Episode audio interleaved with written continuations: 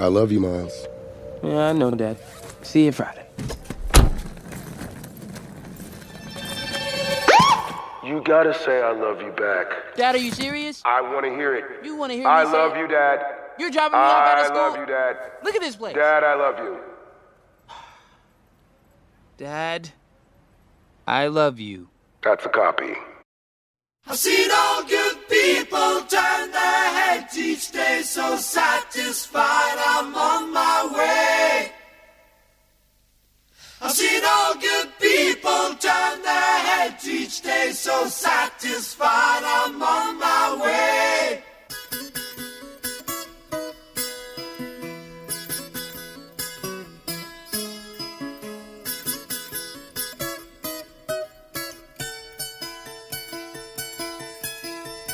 هامفری بوگارت با کمک نیکولاس کیج پا به جهان اسپایدرمن ها میذاره. ملیسا مکارتی دوروتی پارکری جعلی بهتر از خود دوروتی پارکر اصلی میسازه. گاسپار نوئه به کوکتل رقص و موسیقیش اندکی، فقط اندکی، وهم و خشونت اضافه میکنه و جیم کامینز در جاده طوفانیش با امید به جادویی در شب پیش میره، همینطور که رادیو روشن و روی اوربیسون برای تنهاییامون میخونه. سلام، من آرش حقیقی‌ام و شما شنونده چهارمین اپیزود از پادکست به روایت بارت هستید. در این اپیزود همراه با پویان عسکری و آرش خسرونژاد مروری داریم بر چهار فیلم Can You Ever Forgive Me, Climax, Spider-Man Into the Spider-Verse و Thunder Road.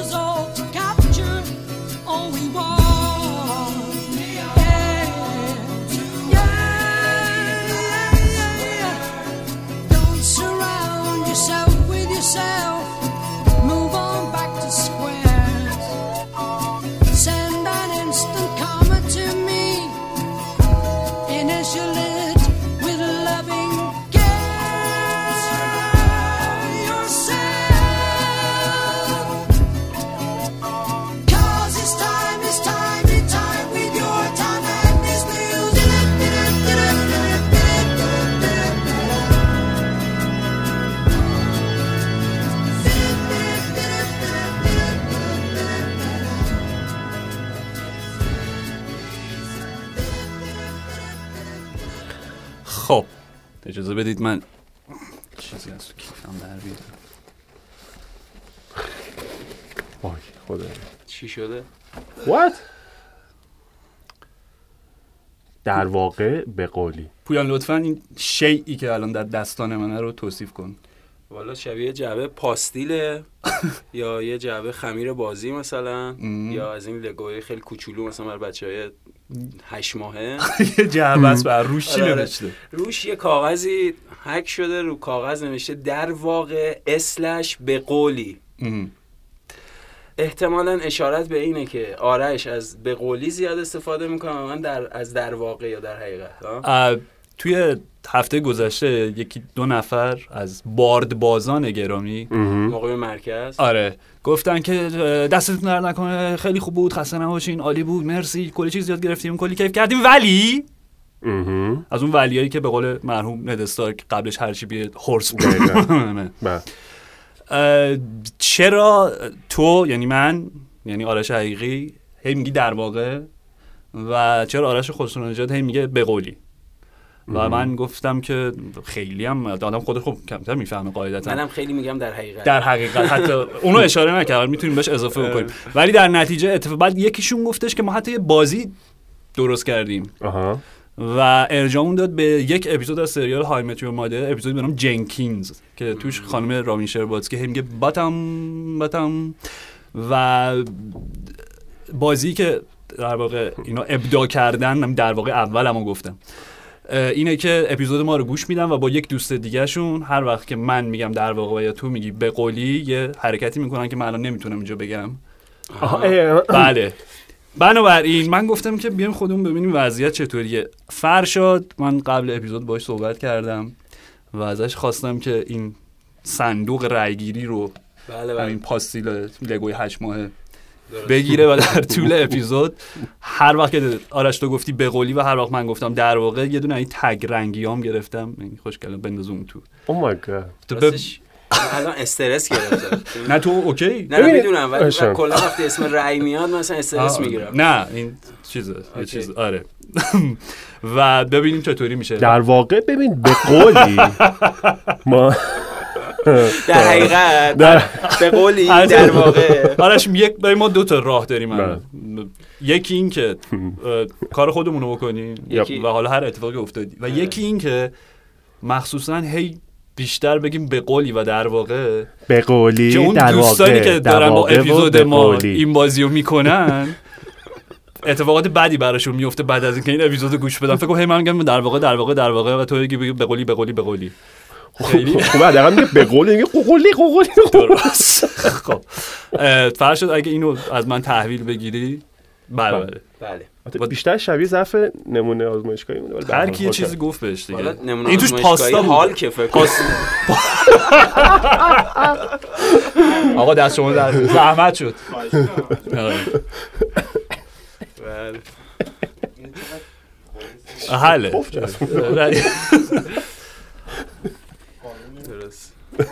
اوکی. آقا مرجان وسوق روی اینستاگرام برامون کامنت گذاشته آقایون من خیلی حال کردم با این پادکست. اولی... او... البته این اولین پادکست بود که از رو شنیدم. ادامه بدین و اینکه به نظرم شما آرش بمون، شما یعنی احتمالا منم و ایشون هم آرش خسرونژاد. چه عیبی داره؟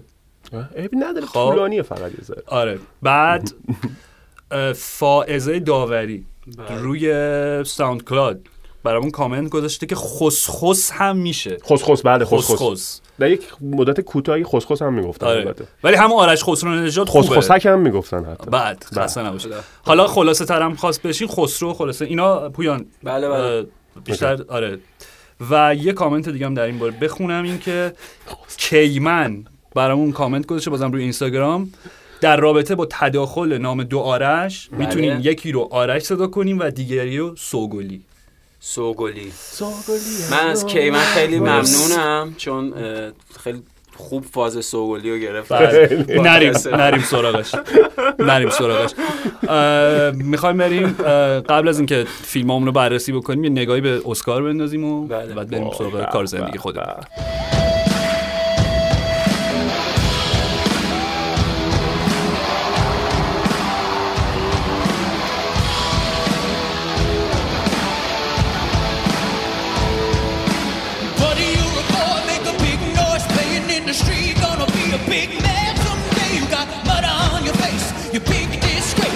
Kicking your cane all over the place, singing we will, we will rock you.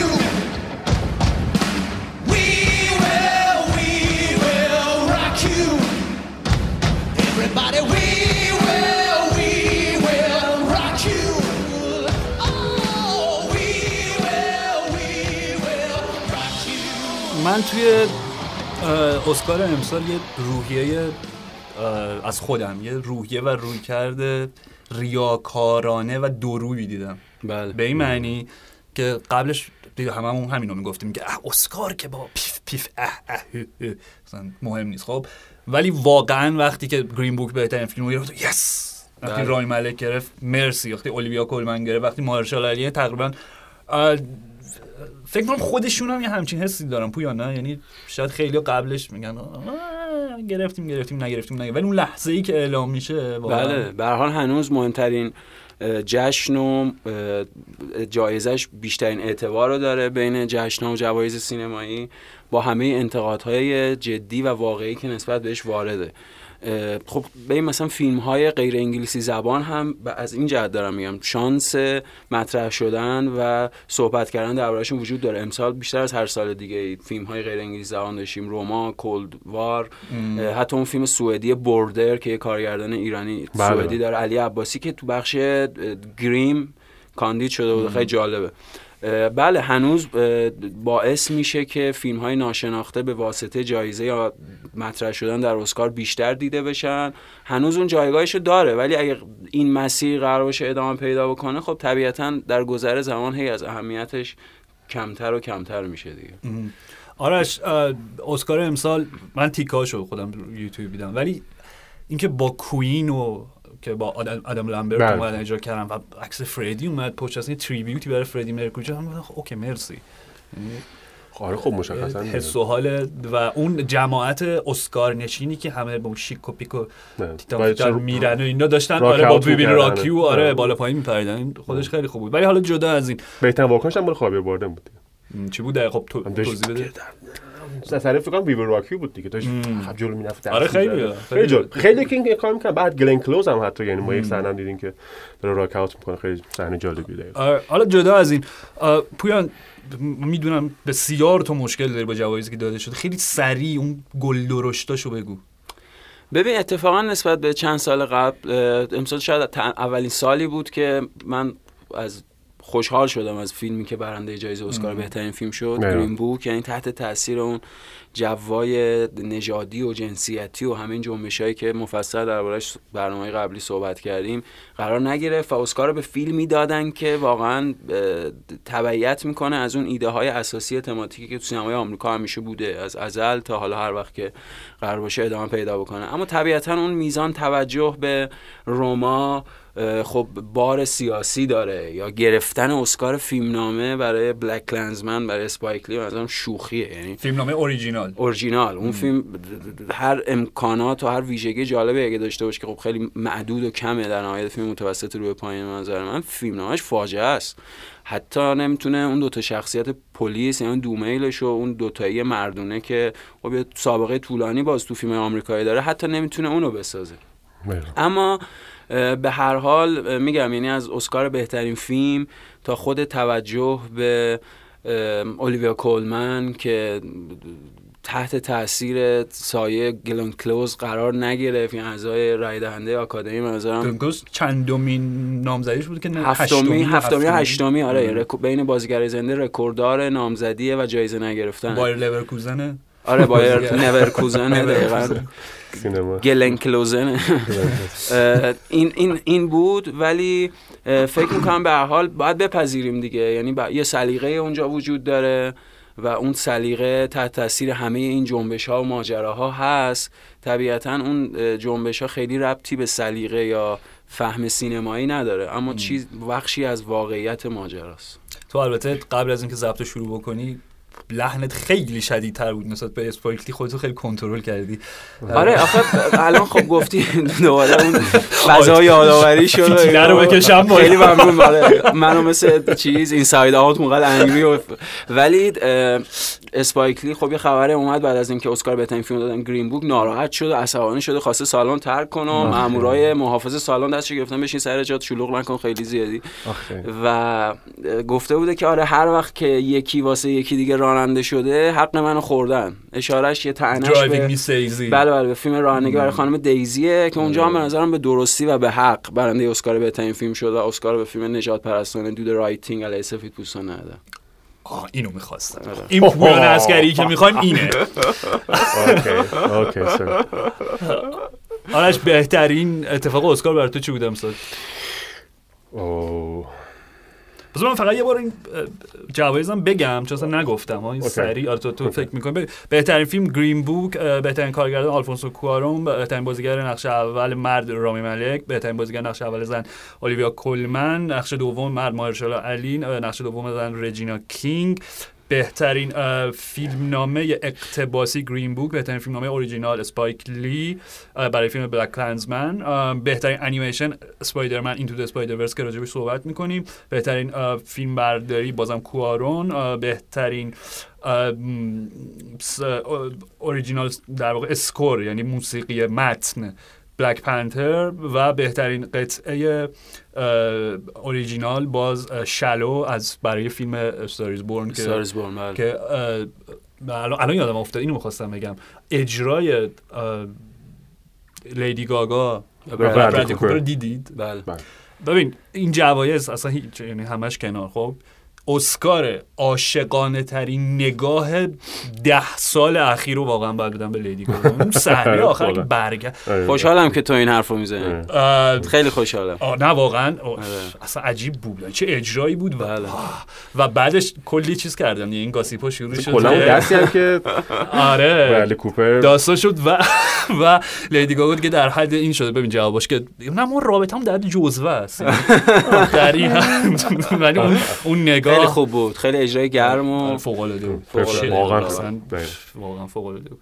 آره شو نکته‌ای داریم می‌خوای اضافه کنی؟ نه فقط پرسیدی که بهترین آره بهترین صحنه اون بریف ریونیون به قول وینز ورلد، صحنه که مارک مایرز و دینا کاروی با هم میان روی استیج با هم و من ندیدم چیز جایزه ای دادن، یعنی ببین من فقط همون یه تیکر رو دیدم چون من خب کلا اسکار که ندیدم، ولی من فقط همون یه تیکر رو دیدم که یه شوخی هم میکنن و یه به قولی شیطنتایی هم بالا میکنن و پارتی تایم بعد و اون بریف ریونیون و اون به قول اون گرد همایی خلاصه که دوباره بعد سالها با هم داشتن واقعا جذاب بود. وینزبورگ نود بود که آخره هشتاد اوایل هشتاد اواسط هشتاد تا اوایل نود. خیلی عالی.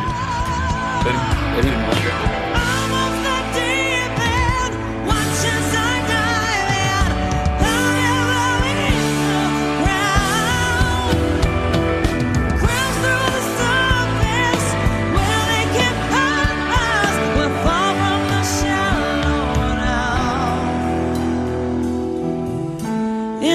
شهر شهر لو in the شهر شلا لا لا لو in the شهر شهر لو we're far from the shallow now.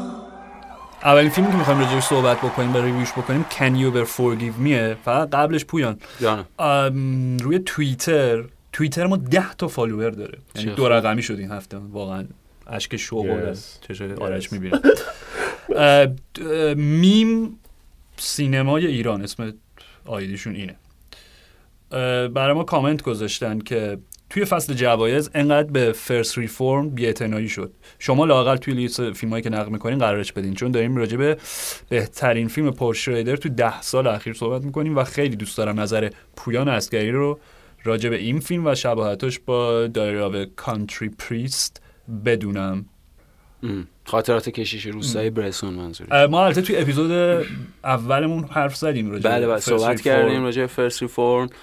تو تو به نظرت بی‌اعتنایی شده یا اینکه خب فیلم آره به نظرم بی‌اعتنایی شد. البته خب نامزد اسکار فیلمنامه شد، یعنی سعی کردن که ام. بعد از سالها بی‌اعتنایی به شریدر، چون واقعا شریدر اهمیتش در سینمای آمریکا فقط به عنوان یک فیلمساز فیلمنامه‌نویس نیست، شریدر معلم بوده، آموزگار بوده، منتقد بوده، با یک خودآگاهی و سلیقه تربیت شده. برای من هم همیشه یکی از منابع الهام و بوت‌های سینمایی زندگیم بوده. موافقم. همون پادکست اول هم صحبت کردیم، گفت برنامه اول گفتیم که فرست ریفورم جزو بهترین فیلم‌های این سال‌های شریدره. به حال تحت تاثیر همون جو... چیزی که دوستان گفتن تحت تاثیر خاطرات کشیش روسا هست تا راننده تاکسی و ایده هایی که حالا مثلا از اون جهان داستایوفسکی میاد، همه اون جهان تألیفی که شریدر بهش رسیده بود و عملاً مثلا راننده تاکسی مارتین اسکورسیزی به بهترین شکل اون ایده ها رو نمایندگی میکنه. خب فیلم مورد علاقه من نیست به دلایل مختلف و مفصل. مهمترینش اینه که مثل همه باز متن‌ها و فیلم‌های شریدر اینجا شخصیت زنی داریم که خیلی منفعله. تو اون دوگانه شریدر زنها یا مریم مقدسن یا مریم مجدلیه، در نتیجه شخصیت تیپ خیلی تخته. از اون ور اون اشاره های فیلم مایه های مدر روز مثل محیط زیست و گرم شدن زمین و این چیزها به نظرم خیلی چجوری بگم سطح پایینه، آره یا دم دستیه برای فیلم سازی مثل شریدر. ولی خب بازی ایتن هاک گفتیم قبلا، آره. به نظر من شگفت انگیزه. ایتن هاک اساسا هر جا که هست شگفت انگیزه و فیلمه میتونست با یه پایان دیگه به نظرم کلی از اون مشکلات که از نیمه بعدش به وجود میاد جبران بکنه. ولی پایان فیلم هم که قراره جورایی بدیل یا نقیض اون ایده فیز برسونی باشه به نظرم کار نمیکنه، یعنی انتخاب درستی نیست. اون صحنه طولانی بوسه طولانی که بین اینا وجود داره عملا هیچ معنا و فیز الهیاتی و تماشاگر منتقل نمیکنه. اگر نقدی بهتر از این آیه میم سینمای ایران پیدا کردید به ما بگید. Can you ever forgive me؟ بله. بر اساس داستان زندگی واقعی خانم لیزریل، نویسنده‌ای که در واقع زندگی نامه نویس بوده بیشتر، و فیلم جایی شروع میشه که کاراکتر ملیسا مکارتی که نقش لیزریل بازی میکنه وضعیت اقتصادی بدی داره، کتاب قبلیش فروش نرفته، ایجنتش تحویلش نمیگیره، یه گربه مریضی داره که حتی پول این که گربه ها رو ببره درمان بکنه نداره, نداره و داره روی کتاب جدید کار میکنه راجع به زندگی نامه خانوم چی بود اسمش یادم نیست. آره فنی برایس فنی برایس فنی برایس که برای هیچ کی مهم نیست. آره فنی برایس داره کار میکنه. آره برای کسی هم مهم نیست. ایجنتش خیلی بهش میگه که ببین فنی برایس اصلا نه سکسیه نه جذاب، ولش کن. به هر حال تو این تحقیقای نامه‌ای پیدا میکنه از فنی برایس توی کتابخونه و اون نامه رو برمی‌داره و میره میفروشه. و قبلش هم یه نامه‌ای از کاترین هیپبورن خودش داشته و اونم میفروشه و این منبع درآمدش میشه و به این نتیجه میرسه که کم کم یه استعداد ویژه‌ای داره در اینکه جلب کنه نامه‌های آدم‌های معروف و سلبریتی‌های هالیوود رو که به هم نوشتن و از این طریق شروع می‌کنه به یک درآمدزایی خیلی خوب میرسه و بعد با کاراکتر ریچارد دی گرانت که جک هاک آشنا میشه و یه دوستی عجیب بی ربط اینا با هم، یه پارتنرشیپ، یه همکاری با هم تیم اپ میکنن. آره میرسن و خب طبیعتاً این داستان نمیتونه تا ابد ادامه پیدا بکنه و اینا قطعاً بهش به مشکل برمیخورن. پویان خب ببین ملیسا مکارتی و ریچارد دی گرانت که جفتشون کاندیدا شدن تقریباً تمام این جوایز بزرگ و حداقل به اون اندازه‌ای که باید بهشون توجه شد, توجه شد. آره. ولی به نظر من تو فکر نمی‌کنی ماریا هر کارگردان فیلم میتونست اون هم جزو به گزینه‌های اسکار یا بفتا یا گلدن گلوب به نظرم نه بشه. مرسی. خب فیلم نمی‌خواد توضیح به خاطر اینکه ببین به نظرم فیلم فیلمیه که داره رو به قول به قولی قولی نه تو مشکلی نداری دقیقاً میخوام در واقع عجب این فیلم به قولی در روی کاکل دوتا بازیگر اصلیش میچرخه، یعنی یک درامه طبق اون سنت فیلم های این شکلی نیویورکی. ما درام ساده ای داریم بین آدم ها، یعنی درام شخصیت محور که قرار تصمیمات و اعمال و رفتار اونها یک فضا و یک دنیایی بسازه. کاری که کارگردان به نظرم باید بکنه تو این فیلم ها اینه که اون فضا سازی و اون مایه های حالا تماتیک و احساسی که بین شخصیت ها وجود داره رو غنی بکنه از طریق میزانسن، از طریق پرداخت سینمایی. به نظرم یکی از مشکلات فیلم همینه، یعنی فیلمیه که تا یک تا یه حد مشخصی اوج میگیره و در همون حد میسته و متوقف میشه و این برمیگرده به نظر من به رویکرد چند شکلی و رویکرد نمیخوام بگم شلخته، چون به هر حال شلخته تعریف خودشو داره، اما به نظر میرسه که یک جاهایی از فیلم فیلمساز انگار تحت تاثیر مثلا اون مدل وودی آلن توی فیلم‌های نیویورکی، یه جایی تحت تاثیر ال ام ای توی اون مدل مثلا نیویورکی، میدونی یه جایی نابامبک میشه، یعنی خودشون استراتژی یا به عبارت بهتر اون اپروچ رویکرد خاص خودش برای ساختن همچین فیلمی رو به نظر من پیدا نکرده. اما در هر صورت فیلمیه که به خاطر بازی مکارتی به نظرم فیلم ملیسا مکارتی اساساً و حالا خود شخصیت که ریچارد گرانت هم بازی میکنه به خاطر شرایطی که داره و به خاطر اون مقبون بودن و مطرود بودنش در جهان فیلم انقدر تماشاگر دوستش میداره. البته که بازی گرانت هم عالیه ولی ملیسا مکارتی کار سختی داره میکنه چون شخصیت نه اونقدر همدلی برانگیزه نه اونقدر قراره تماشاگر دوستش داشته باشه، در این حال قرارم نیست که مثلا دافع برانگیز و آزاردهنده هم باشه، قرار اون وسط قرار بگیره و به نظرم پرفورمنس مکارتی فوق العاده است، یعنی این حس وسط، این حس میانه رو برای تماشاگر شخصیت‌های پیرامون خودش در جهان فیلم ایجاد میکنه و تا جایی پیش میره که حتی ما نگرانش هم میشیم، حتی براش ناراحت هم میشیم، اندوهگین هم میشیم که چرا این زن با این استعداد و هوشی که داره این شرایط سخت براش توی زندگیش پیش اومده. آرش به نظرت این فیلم، ببین من یه در واقع موتیفی ازش گرفتم، این که توی این جهان رسانه‌ای سلبریتی که حالا داریم مهم نیست چی میگی، مهم اینه کی هستی. نه.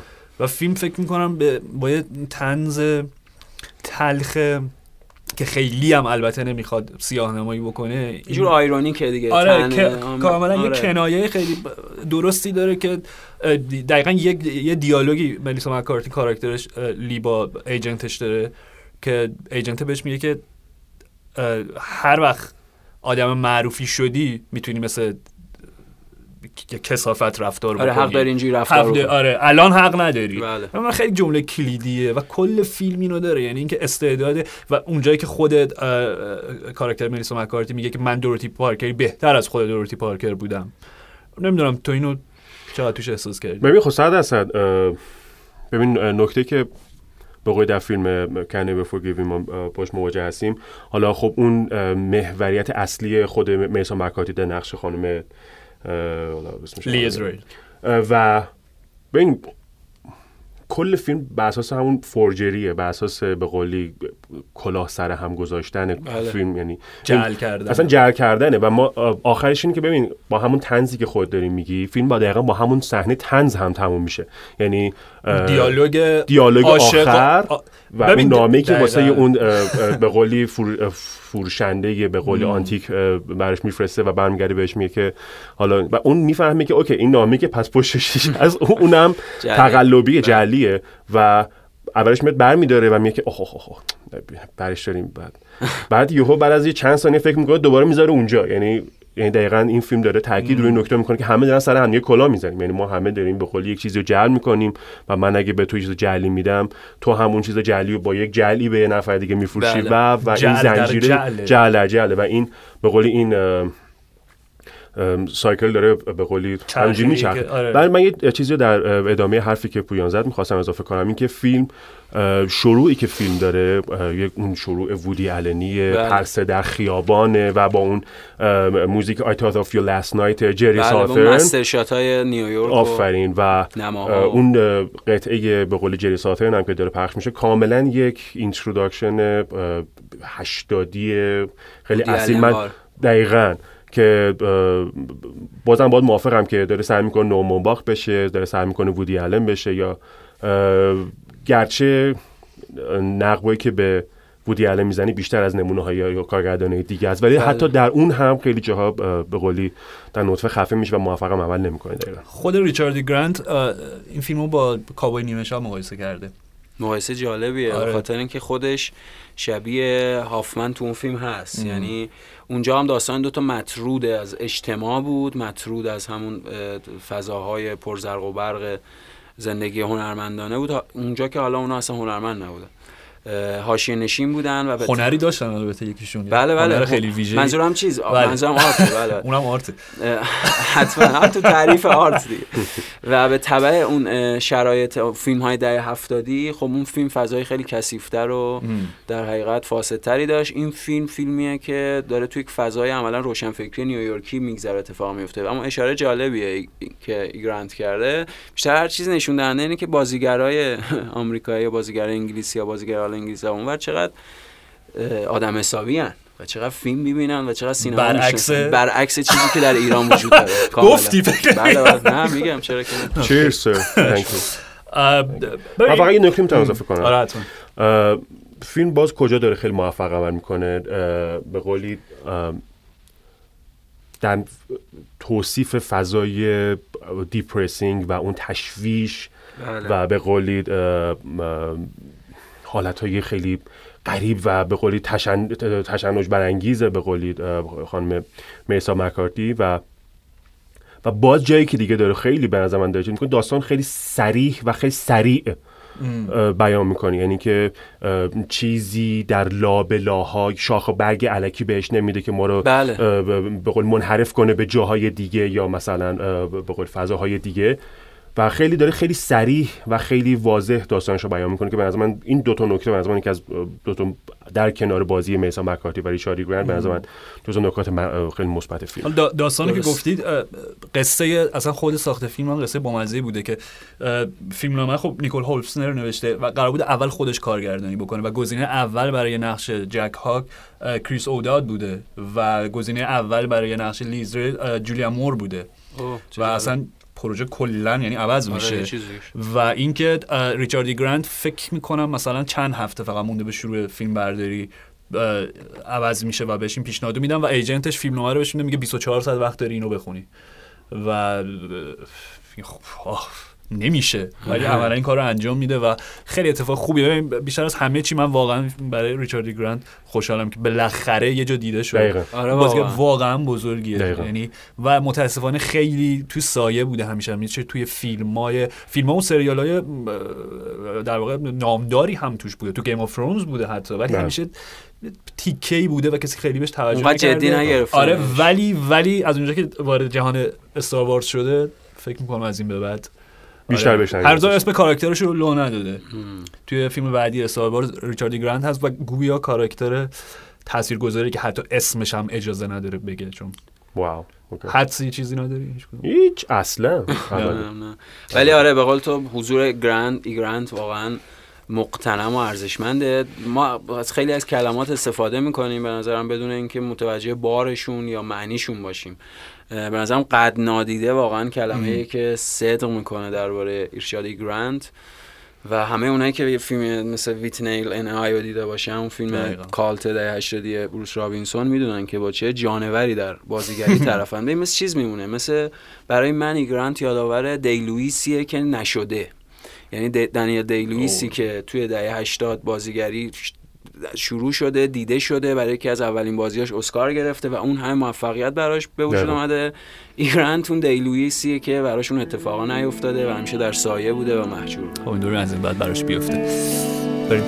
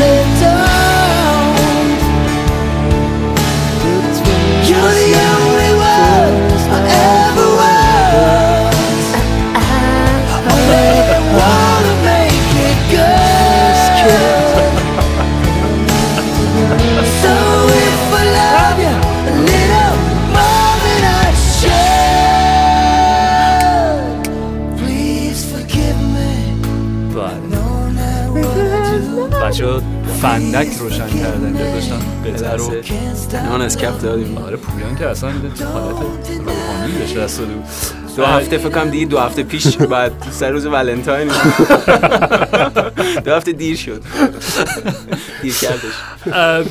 میخوایم بریم سراغ فیلم آخر گاسپار نوه کلایمکس. قبلش پویان اندرلاین ای ام دی توی اینستاگرام برامون کامنت گذاشته که زیر اون عکسی که هفته پیش دو هفته پیش گذاشتیم برای اپیزود قبلی که شبیه رایدرهای موتورهای هارلی شده این فیلم. Born to be wild. خب مرسی. بله. اینو پیدا بکنم. آقا. بله جان. کدوم آقا؟ سارا دات اپریل هشتاد و هشت اوکی روی اینستاگرام برامون نوشته بعد دیدن این فیلم یعنی کلایمکس دیگه اون آدم سابق نشدم. ایوان سیناریوم دات آی آر هم بازم روی اینستاگرامم گذاشته که امیدوارم بعد از شنیدن پادکستتون سکته نکنم، چون ارادت خاصی به گاسپار دارم و تحمل شنیدن حرف ناروا نسبت به ایشان رو ندارم. همین الان می‌خواید ما رو آنفالو بکنید، مرسی که بله. تا همینجا هم شنیدید. پویان گاسپار نوه چرا انقدر ویژه است، چرا انقدر کاراکتریه، حتی بیش از این که کارگردانی باشه، که انقدر فن بیس جدی داره، مثل همین کامنتی که الان خوندم و انقدر... در ایران و فرانسه، نه در هیچ جای دیگه دنیا انقدر.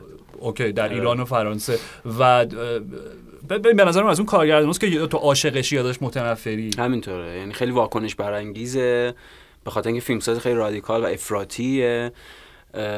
ببین گاسپار نوه نظر من خیلی فیلمساز مهمیه.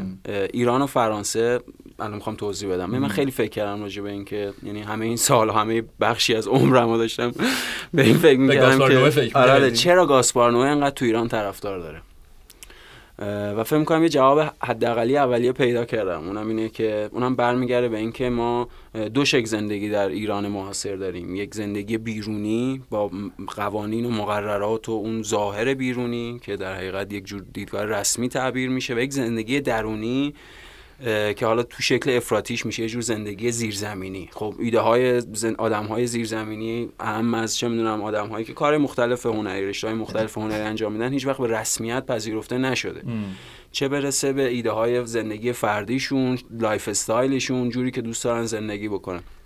در نتیجه به نظر من این مدل و این رویکرد افراطی نوعه، اون بخش همیشه سرکوب شده، اون بخش همیشه مغفول مونده جوانای ایرانی که انتظار یه شکل زندگی این مدلی افراطی دارن و به نظرم پر میکنه و میپوشونه و راضی میکنه. به نظرم نکته در اینه، نکته در اینه که به نظرم به شکل غیر عادی با پیامد همه اون سرکوب ها بخشی از جوانای ما با حالا ایده ها و گرایشات هنری روحیه افراطی دارن. این میزان روحیه افراطی طبیعی نیست، به خاطر اینکه خب ما میگم به دلایل مختلف تعادل از طبیعت زندگیمون سلب شده.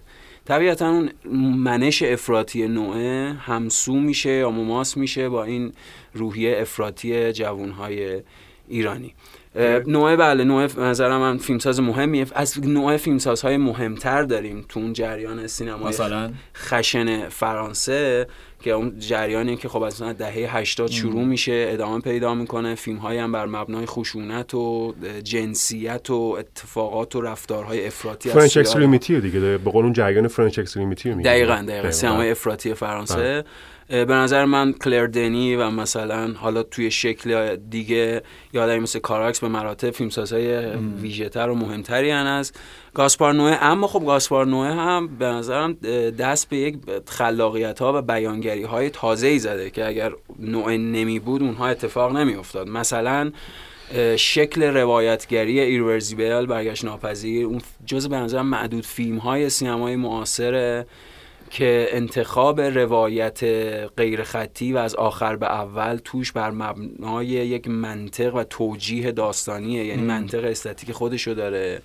در این حال اون ایده‌ای که نوعه در تمام این فیلم‌ها داشته که یک جور با اون نقش و میزانسن تماشاگر پرده سینما بازی بکنه، یک آدمی رو این وسط قرار بده، بین تماشاگر و پرده سینما حائل بکنه این میان که در حقیقت اون نقش اون نسبت غریزی رو به هم بزنه، با اون بازی بکنه که خب اوجش توی اینتر دو وایده که هم تو بخش اول ما یک فیزیکی میبینیم که اون وسط حائل شده و بخش دوم هم اون روحیه که حالا جنبه متافیزیکی و جنبه معنوی پیدا میکنه. این اتفاق حتی تو لاف هم به نظرم میفته که اون فیلم هم من خیلی دوست دارم، برخلاف همه شطحیاتی که راجبش گفته شد از این فیلم فهمیده نشد، چون اشاره به این بود درباره اون فیلم، منظورم اینه، چون همه گفتن که اونهایی که مخالف بودن اون برچسب این که این پورنوگرافی و اینا، نه خب این خیلی حرف ساده انگارانه، به خاطر اینکه اون فیلم شبیه به حالا مثلا لستانگو این پاریس بلتروچی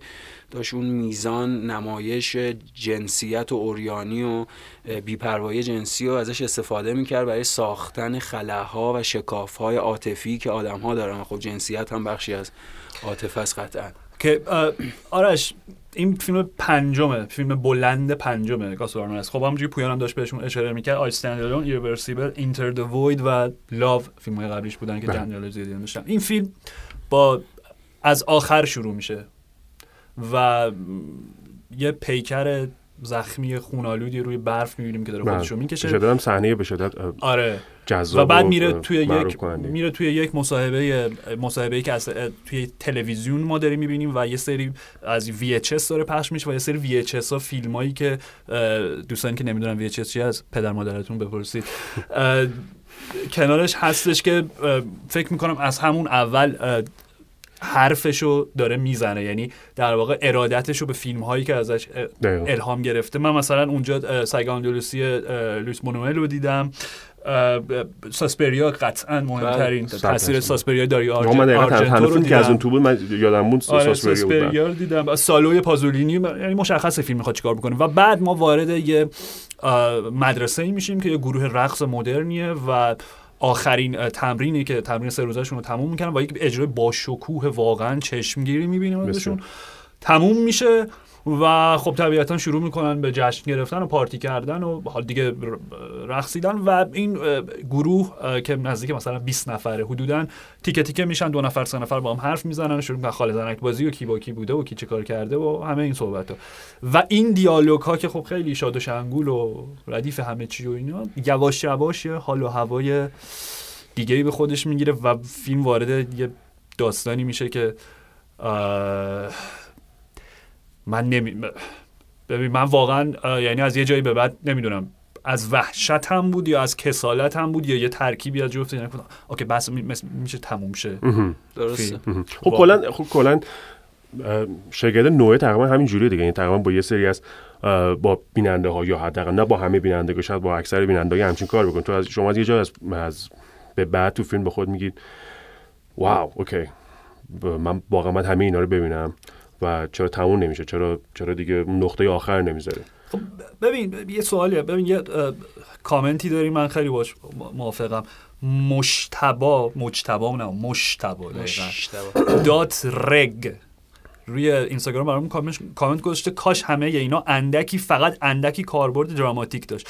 حالا من میخوام اینطوری بگم، من این کامنت واقعا کامنت خوب بود، من میخوام بگم که خشونت اگر توجیه زیبایی شناسی سینمایی داشته باشه من کاملا اوکی هم باشه، یعنی من عاشق سم پکینپا هم بب. من اون دوتا فیلم تاکشی میکه اون سیزده اساسین سیزده آدمکش و اون یکی بله. شمشیر نامیرا عاشق اون دوتا فیلمم که دیگه از اون آره. خود آدیشن که اصلا آره آدیشن, آدیشن از اینا یعنی وحشی‌تر دیگه تو عملا فیلم پیدا نمی‌کنی. خب ولی زیبا یعنی خشونتیه که به لحاظ زیبا سینمایی زیبا جلوه داده میشه.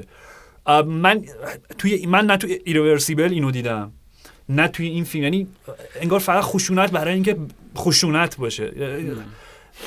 خب ببین من حالا یه من خیلی نمیخوام برگردم به فیلم‌های قبل نوعه، ولی چیزی که میخوام بگم اینه که من موافقم تا اندازه‌ای با این کامنت دوستمون گذاشتن. نکته اینجاست که فیلم بذار من فقط یکی از مشکلاتی هم که با فیلم دارم با عنوان فیلمه، یعنی مثل همون بوهمیان راپسودی خب مرسی اوکی خب کلایمکس، یعنی شما وقتی که همون پنج ده دقیقه اول فیلمو دیگه چیز شد من گفتم میدونم که دیگه چه اتفاقی قراره بیفته. ولی به هر حال خشونت در فیلم کلایمکس عملاً بی هدف، یعنی حتی سعی نمی‌کنه که در خدمت داستان قرار بده، در خدمت معرفی کاراکترها قرار بده و یه جا خنثی میشه و در نطفه خفه میشه. نمونه مشابهش رو که ما اگه بخوایم حالا مثال بزنم که نمونه به نظر من به شدت درخشانه و یکی از بهترین فیلمایی که من در تمام زندگی میدم، آنها به اسب پا شلیک میکنن مگر نه سیدنی پالاک. بله که شما از حد از نگاه بکنیم ما یک سری بقیه المان‌های مشترک در اینو می‌بینیم. مقایسه جالبیه چون فیلم هم اساساً بر مبنای رقص رقصه و بعد ناخودآگاه ما با و بعد از اینکه یه ذره اوضاع بیریخ میشه و مردم در یک همه چی تعادلش از دست میده. همه چی تعادلش از دست میده و کشه به قولی در میره و همه ناخودآگاه به یک دقیقاً و به یک خوی حیوانی و وحشیگری و عصیانی به هم دیگه میرسن و خب دقیقاً با اون پایانی که داره ما تقریباً یه چیزی همینجا با همون مؤلفه‌های مش... المان‌های مشخص مشابه ما داریم بقیه سرکار داریم. یا حتی فیم آلن پارکر هم من حتی میتونم مثال بزنم که اونم مثلا راجع به اینم گفته بودن آرش، یعنی گفتن این منتقده این زبان فکر کنم برادشا یا یکی دیگه گفته بود که کلایمکس شبیه فیمیه که وارد جهان مارکی دو ساعت شده. آها اوکی. خب اوکی. خب ببین حتی من میگم حتی من شما فیم هم میتونین توش ببینی، فیم پارکر هم شما میتونین درش ببینی. متاسفانه حالا نوعه همیشه اینجوریه، یعنی ما حتی شما تو باقی تو شما توی آیسندلون هم که نگاه میکنی میبینی که اون خشونت باز به حال فقط بنگاه به صرف نشون دادن خشونته و انگار که راه جا یا به قولی فضای بیشتر یا جای بیشتر جای جایی‌تری نمیخواد. به نظر داره. من من اینو اضافه کنم، به نظر من اون خشونت در فیلم‌های قبلی کارکرد دارن، توضیح میدم الان خیلی سریع. میگم اینجا صد درصد همینطوره، فقط دارم میگم که در این در کلایمکس یک مقدار درسته. خفه شده و به قولی به بیراه رفته اون خشونت. اینو اول به من بگین چون من خودم واقعا یعنی گاسپارینو فیلمسازی نیست که اصلا خیلی بهش فکر بکنم و اصلا مورد علاقه ام باشه، ولی خب شما دوتا به حضور بیشتر از من بهش دقت کردین. این فیلم پویان و آرش جفتتون بگین بین این کارنامه یعنی پنج فیلمه گاسپارینو پویان برای تو کجاست؟ بذار اول آرش بگه بعد من میخوام من ببین من ولی آخرین مسئله من بگم. من از فیلم لذت بردم و گارد خاصی هم جلوی فیلم ندارم و به نظر من جزو حتی شاید سه فیلم نوع قرار بگیره. ببین آرش من از ابتدای سال بنا به علاقم به گاسپارینو ابتدای سال شمسی و از در حقیقت اردیبهشت ماه که میشه می سال میلادی می دو هزار و هجده که فیلم توی جشنواره کن نمایش داده شد مشتاق تماشای فیلم بودم، یعنی منتظر بودم. تجربه تماشای کلایمکس برای من مصادف شد با اینکه این بزرگترین سرخوردگی ساله. خیلی فیلم بدیه به نظرم، یعنی بدترین فیلم نوع است و اون حسی که تو میگی به نظرم حس غریزی هر تماشاگری خواهد بود این تماشای فیلم، یعنی اون کسالتی که تو بخش دوم اینتر دو واید هم سراغ تماشاگر میاد، یعنی آقا بسه تمامش کن، چقدر تو به ادعا داری میکنی که به من یه سری قرایب و چیزهای عجیب نشون میدی، اون تا نه اینا قرایبن نه چیزهای عجیبن نه خطرناکن نه جنسیت عجیبی تو ایناست، بنا به همون چیزهایی که توی فیلم‌های قبلیت خودت به ما نشون دادی. ببین مثلا توی ایریورزیبل تم ایده اصلی تماتیک فیلم اینه که زمان همه چیز رو نابود می‌کند که این ایده در حقیقت اون تماتیک مرکزی خود دو هزار و یک اودیسه فضای کوبریک هم هست که فیلم بهش ارجاع میده. خب این یه خشونتی توشه، زمان همه چیز رو نابود می‌کند اساساً روایت بر مبنای این تماتیک بنا شده یا شکل گرفته. اون آخر به اوله ما از جهنم میایم به بهشت در حالی که زمانه از بهشت رفته به جهنم، ولی فیلمساز داره اونو وارونه میکنه. یا مثلا توی اینتر دی واید اون روحی که از بدن جدا میشه و اون نسبت‌های توامان همدلانه و شریری که ایجاد میکنه بین آغوش مادر با آغوش همسر با آغوش دوست دختر با آغوش محبوب، میدونی با بازی که با همه اینا میکنه توی از دست دادن به دست آوردن به هر حال یه خشونتی توشه. یا به نظرم توی بهترین شکلش که فیلم قبلی بود لاو، از دست دادن معشوق، از دست دادن کسی که دوستش داشتی سالها باهاش زندگی کردی به اندازه کافی خشن و آزاردهنده هست، میدونی. ولی اینجا خشونته به قول تو واقعا تزیینیه، یعنی من نکتهشو نگرفتم، نکته کلایمکسو نگرفتم. فیلم‌های قبلی هر کدوم برای من یک معنی دارن، یک سویه حالا سیاسی نه، چون برخلاف اون چیزی که راجع به نوع در ایران فکر میشه که خیلی فیلمساز چپ، نه خیلی فیلمساز راست اتفاقا نجات پرست فاشیستی هم هست توی این فیلم. استفاده که از سیاه‌پوستان میکنه نه نه این واقعیته. خب آخه این فورد هم دست راستی و فاشیست بوده اساسا. یه سری مفاهیم به خودی خود منفی نیست، مثلا ضد زن بودن به خودی خود منفی نیست، یه ایده است. اون شکلی که شما اونو نمایش میدی میتونه پذیرفتنی باشه نباشه، مثلا مثال پکین پاک زدی. ولی مشکلی که سر این فیلم وجود داره، مشکلی که سر نوع وجود داره، این که این خشونت تزیینیه. ما نمیدونیم این ف... این اشاره به فرانسه معنیش چیه، یعنی میدونی همه چی کارکرد تزیین پیدا میکنه. یا اون حضور سیاه‌پوستا، ببین در فیلم‌های قبلی نوع ما سیاه‌پوست نداریم. بله دقیقاً. استفاده که از سیاه‌پوستا تو این فیلم میکنه هم تزیینیه هم فاشیستیه، یعنی به شدت داره تحقیرشون میکنه. کارکتر همون دیجی ددی که اصلا ددی که اونجور بعد اون خواهر و برادر که زنای با محارم اونجور و خیلی به نظرم ببین ش... کلایمکس برای من آرش اینجوریه، شبیه فیلمی از فیلمسازی که میخواد ادای گاسپارینو رو در بیاره منتها چون اون وضوح و تمرکز رو نداره داره میزنه در و دیوار، یعنی خودش تبدیل به پارودی خودش شده. دقیقاً، یعنی خودش میشه پاهج و پارودی خودش در خیلی حالت بدیه، یعنی بدترین حالت ممکن برای هر فیلمسازه. بله حتما همینطوره، یعنی هنرمندی دقیقاً اون سکونه، اون رخوته ببین ابتدای خود فیلم شروع میشه. همون چیزی که گفتیم، اون وی اچ اس ها یک سکون چند دقیقه طولانی به فیلم تعامل میکنه. قرینش میشه اون صحبت‌های بیمزه خاله زنکی که اون آدما هر کدوم خیلی بی مقدمه و این این اصلا حتی اون قراره که اون خاله زنک بازی قراره که حتی یه معرفی از اون کاراکتر برام میشه که حتی اونجا معظم شکست می‌خوره در معرفیش. ساختار دقیقاً ساخته فیلم خیلی کودکانه است. یعنی نقطه گذاریش برای جایی که اینجوری می‌کنه، نقطه ببخشید من میگم نقطه گذاریش برای جایی که قراره در حقیقت وارد یک فضای دیوانه‌وار بشیم، اینه که یک اینسرت نشون میده از اون صفحه بیخیال. یعنی و اصلا پویان اون اینتر تایتل‌ها رو من نمیفهمم. یعنی ببین اونم گداربازی شده. ببین فیلم قبلی Can You Ever Forgive Me که داشتیم حرف می‌زدیم، یه جهتی دقیقاً نقطه مقابل انداز فیلم. این ایده‌ای که show don't tell سینما، نشون بده نگو. خب این فیلمه، یا به عبارتی که زهر نزن نشون بده.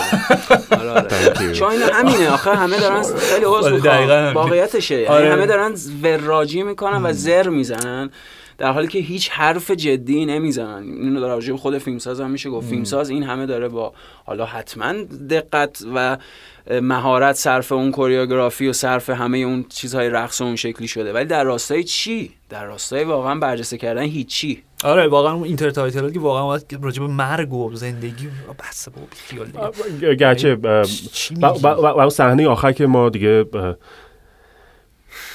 یه رمزگشایی دیگه از اون گنده تر و دیگه قلمبه تر که ما میفهمیم که خب تمامی اتفاق کار کی بوده و اون کتابی که اون بغله الستی همچی که ترپی و دیگه حالا قدم دیگه همه چی سه لقمه میکردی و تحویل بیننده نمیدادی هم خب به حال حالا همه همیشه در یک حاله ای از ابهام باقی میموندم چون ولی اون دیگه قطری چکوندنه و اون کتاب اون بغل و اینا دیگه همه چی داره سه لقمه میکنه و میده. در ادامه همون فضای مونوتون تخته. ببین دو تا فیلم ویژه نوعه، یعنی ایرورزیبل و لاف، جفتشون پایان‌های بیادماندنی و تکان دهنده‌ای دارن. توی ایرورزیبل ما روی اون چمن توی اون فضای نورانی و خوشحال با مونیکا بلوچی همراهیم و همش داریم به این فکر میکنیم که اوه این خب براشون اتفاق افتاده، اونجوری شده، الان این معنیش یه چیز دیگه است. یعنی با یک خروجی، با یک احساس عاطفی دوگانه از جهان فیلم خارج میشیم. و توی لاف وقتی که بچهش میاد و آخر فیلم بچه رو بغل میکنه، میدونی اون یک فرود بسیار غمگنانه، یک فرود سرشار از اندوهه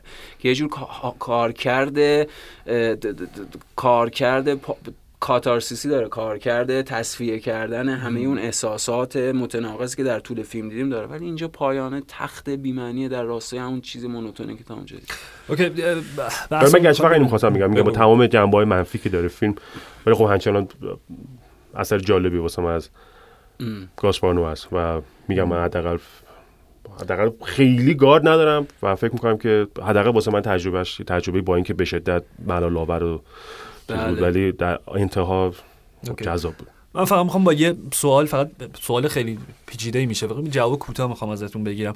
یه جمله اسکار وایلد در البته راجع به ادبیات خب میشه تمرین داشت به هنرهای دیگه که هنر اخلاقی و غیر اخلاقی نداریم، هنر با کیفیت و بی کیفیت داریم. مرسی. بعد پویان تو موافقم؟ بله صد درصد. من فیلمسازهای مورد علاقم بخششون فیلمسازهایی که اتفاقا از اون مجرای غیر اخلاقی و کثیف وارد میشن و یک اخلاقیات ببین دیگه مثلا از هیچکاک که کلاسیک تر نداریم، یا مثلا فیلمسازهای جدید مثلا از دیوید کراننبرگ که آدم نابغه تر نداریم خب اینا، یا براندی پالما اون وسط، اینا فیلمسازهای این شکله. بله آرش پام پرفکت. کلا اگه دنبال اخلاقیات به این معنا میگردیم خب باید بریم کلیسا یا جاهای دیگه دیگه. اصلا اعصاب نداره پویان، خیلی خوبه. بریم.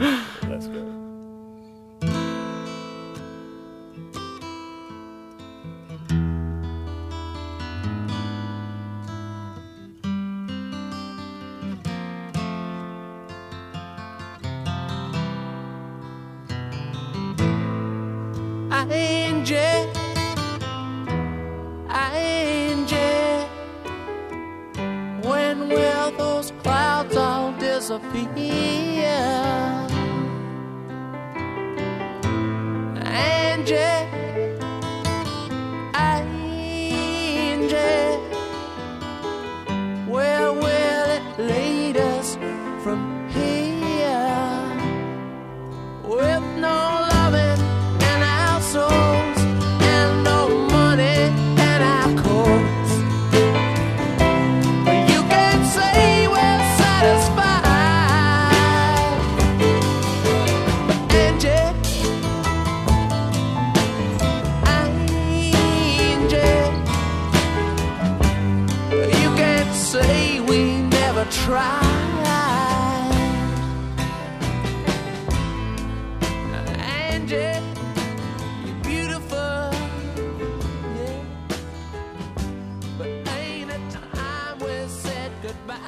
اسپایدرمن اینتو د اسپایدرورس. هل یس. یعنی نگاهی که من توی چشمانشون میبینم این برون. بذار من اسپایدرمنم بیارم. هلو اسپایدرمن. آره این عکسشو میگیریم واقعا میذاریم، چون آرش به نوتاش که نوشته یه طرحی از اسپایدرمن کشیده که عالیه.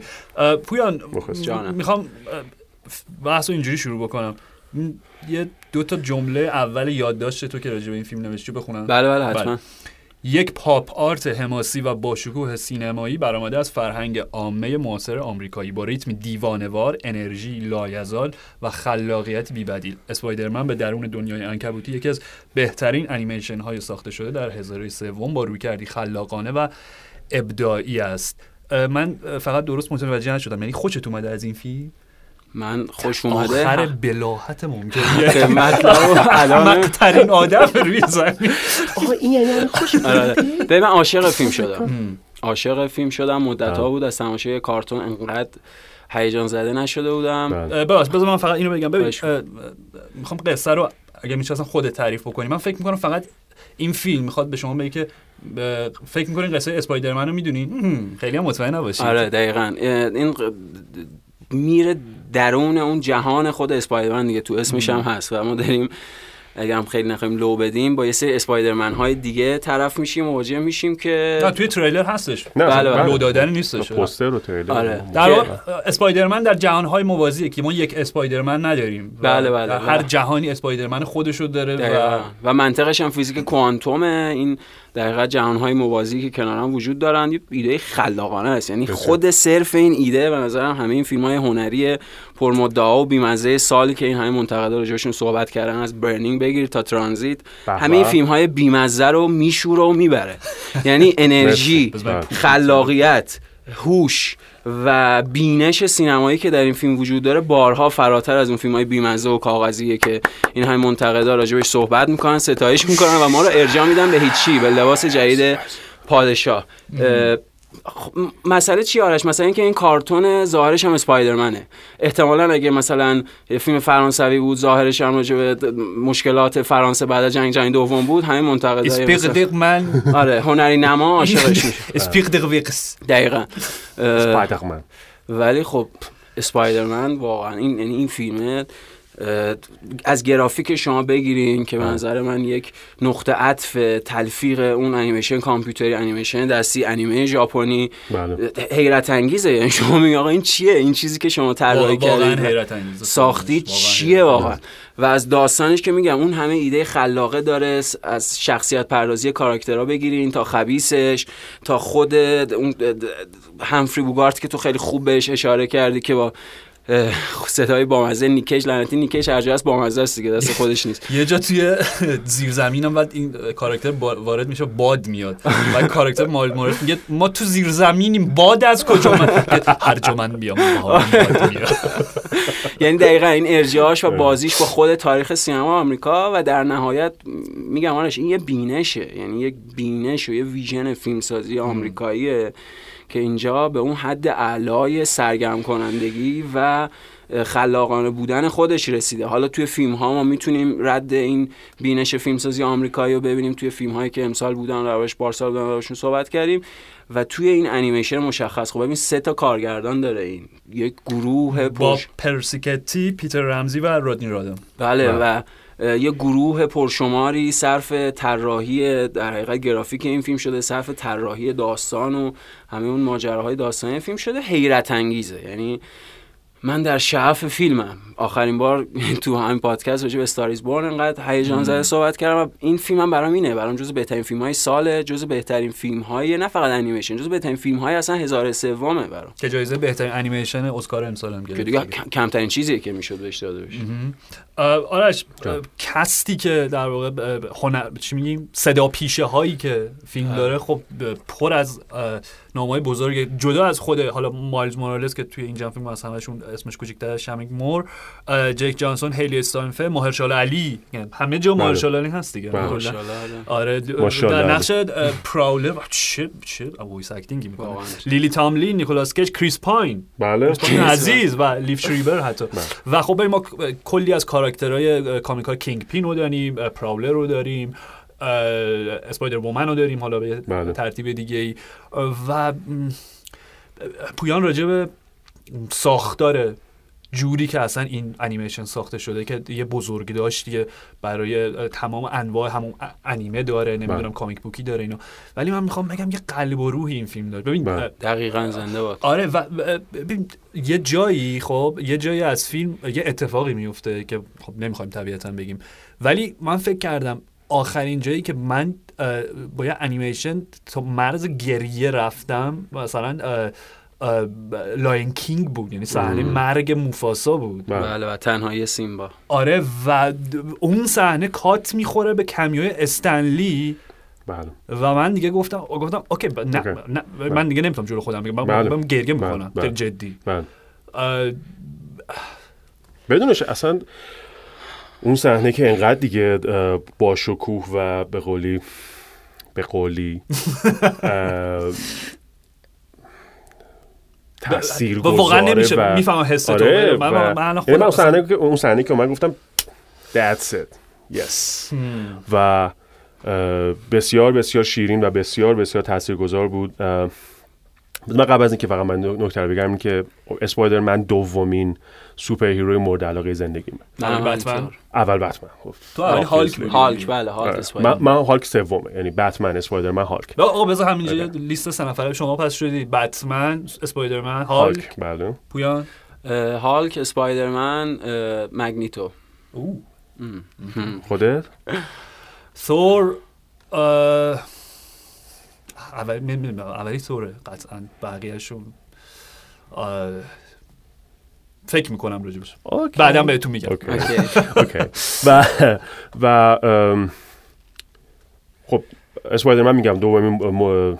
سوپر هیرو مورد علاقه همه و من از اون دو فیلم بسیار ناامید کننده که اندرو گارفیلد نقش اول بازی میکرد که مال مارک وب. بله بله بله اون دو فیلم بسیار نامی کننده که دومیش فاجعه بود، فاجعه مطلق. میخوام بعدا از اون یه سوالی راجع به اون بکنم. آره. میریم اونجا و که حالا بعد با ما با اسپایدرمن هوم کامینگ مواجه شدیم که خب فیلم به مراتب شیرین ترین نسبت به دو فیلم قبلی بود و حتی داره کاملا نزدیک میشه به فضایی که اسپایدرمن باید اونجا باشه. خیلی اسپایدرمنی نبود آرش، منظورم خیلی مارولایز شده و خیلی فایگی توری بود تا اینکه اسپایدرمن، ولی باز باز در یک موقعیتی قرار میگه که بیشتر شما رو متقاعد میکنه که بله اسپایدرمن داره بهتون بله نشون بله. میده تا اون دوتا فیلم قبلی. بله. چون من همچنان هم میگم من فیلمای سم رایمی من هنوز به نظر من اون سگانه رو من به شدت دوست دارم و دومیش که عالیه. آقا بذار من بذار من اینو بگم دیگه، میخواستم بعداً بگم الان خودتون رفتید.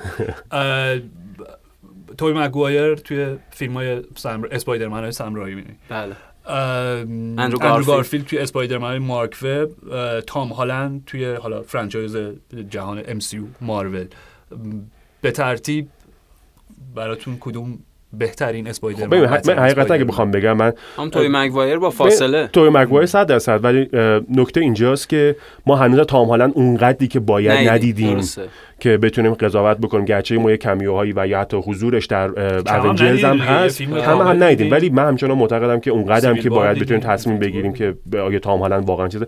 تام هالند خب مسلماً گزینه بهتری و به مراتب بهتری نسبت به اندرو گارفیلد، چون اندرو گارفیلد اصلا جاش اصلا اونجا نیست، یعنی اون چهره آره. و اون فیزیکی که داره و اون چهره غمگین در خود فرو رفته‌ای که داره خب مسلماً برای پیتر پارکر دقیقاً پیتر پارکر شوخ و شنگ نیست.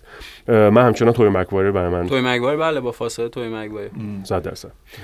و بعد از اون دو فیلم به حالا هوم کامینگ که حداقل باز نزدیک میشه، به نظر من فیلم اسپایدرمن تو دی اسپایدرورس فیلمی که شایسته و برازنده نام اسپایدرمنه و انقدر این فیلم تمام و کمال با شکوه، شوخ و شنگ و تو د پوینت اصلا حماسی فیلم و تکنیکایی که برای فیلم استفاده کردن. چون من نکته که هست این که من اولین بار مثلا فکر کنم هشت سالم نه سالم بود روی بتا مکس به قولی من انیمیشنای بتامکس هم بوده اگه بچه ها نمیدونین از این از قبل‌تر و به قول من بتامکس اون انیمیشن تلویزیونی اسپایدرمن دیدم که مال رالف بکشی بود. بله بله. و من وقتی که داشتم فیلمو نگاه می‌کردم دیدم که یک سری از شخصیت‌ها و کاراکتر پردازی‌ها مخصوصا اون جایی که در سایه سیلوئت ما کاراکترها رو داریم می‌بینیم، در بک‌گراند داریم می‌بینیم، سریعا من یاد راف بخشی انداخت.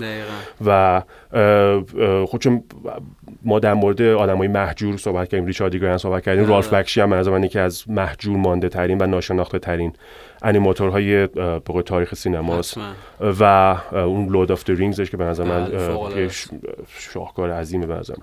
ولی یوها آخر فیلم اون اند کردیت فیلم که فیلم تمام میشه و یوها یک صحنه از رالف بخشی انیمیشن رالف بخشی نشون میده که با صدای کیه؟ صدا رو تشخیص دادی چون تو کردیت نبود. نه آه... آه... نه نه اصلا نه بازیگر که خیلی دوستش داریم جفتمون ستامون. Come on. Hang me, oh hang me. Oh. I'll be Chris Isaac. Chris Isaac. Oscar Isaac. Oscar Isaac. Chris Isaac که بعد Oscar Isaac بعد. Okay. Wow. و خب و اونجا گفتم اوکی همینه. پس همینه، یعنی ما این پست کردیت سینش هم خیلی خوب بود، یعنی بسیار مثلا انگار این قانون نانوشته ای که اینو اصلا کوین فایگی من فکر می‌کنم اینو بله از ام سی او آره اصلا ایدهش هم اینه، خیلی ایده انسانی قشنگی هم هست. حالا جدا از اینکه یه جذابیت ایجاد میکنه، اولا که یک آقا تا فیلم تموم نشده لطفاً بلند نشین، در سینما رو باز نکن. بله حرف بله. فیلم اون موزیکه کارکردی داره. بله من بخشی از فیلمه. بخشی حتما. از فیلمه. خب دقیقا. یک این و دو این که کوین فایگی خودش اینو میگه، میگه که انقدر آدمای زیادی تو هر کدوم از این فیلم‌ها نقش مهمی داشتن که ما این سح... اون پست کردیت سین و اون صحنه‌ای که بعد از کردیت میاد و گذاشتیم که شما به واسطه اینکه می‌خواین اونو ببینین پانشین برین و این اسما رو هم بخونید. پس در نهایت یک احترامیه به قول به تمام کسن کریو به قول فیلم از و... شعوری میاد به حال صد درصد صد درصد. و من واقعا می‌خوام باز یه نکته بگم، اینکه فیلم وقتی که شروع میشه و باز ما دوباره اون نیش عنکبوت رو میبینیم، گفتم آه دیگه چجوری باش بازی میکنه. حالا بعد نکته اینجاست که گفتم آقا دیگه ما دوباره بعد نیش عنکبوت ببینیم و دوباره این مسائل و و فیلم انقدر در فاصله زمانی خیلی کمه، مثلا ده دقیقه بعد از اون صحنه انقدر زیبا اون داستانو جمع بله. میکنه و یه چیز جدیدیو به شما اسپایدرمنه قبلی هم ریویو میکنه آراش کاملا ب- بعضی صحنه ها رو که اصلا این صحنه رو کامل بوسه معروف برعکس دقیقاً مثل کرسن دانس توی فیلم اول سام رایمی اسپایدرمن و تو اون ده دقیقه جمع میکنه و اون دیگه به قول یک معنایی پیدا میکنه، اون نیشه دوباره که ما فکر میکنیم که دقیقاً. دوباره داریم اون صحنه رو داریم میبینیم و و همین حرفم یادم رفت. حرفم یادم رفت. من چند تا نکته بگم شاید آرش حرفش یادش بیاد. یک، من از در ادامه حرف آرش میگم، من از بچگی که این کارتونا رو کارتونای مارول و حالا دی سی و اینا رو می‌دیدم، همیشه آرزو داشتم که یک روزی یک همچین فیلمی راجع به اسپایدرمن ساخته بشه. بله دیگه. خوشحالم که چی میگن آرزو به دل مونده از این دنیا نمونده.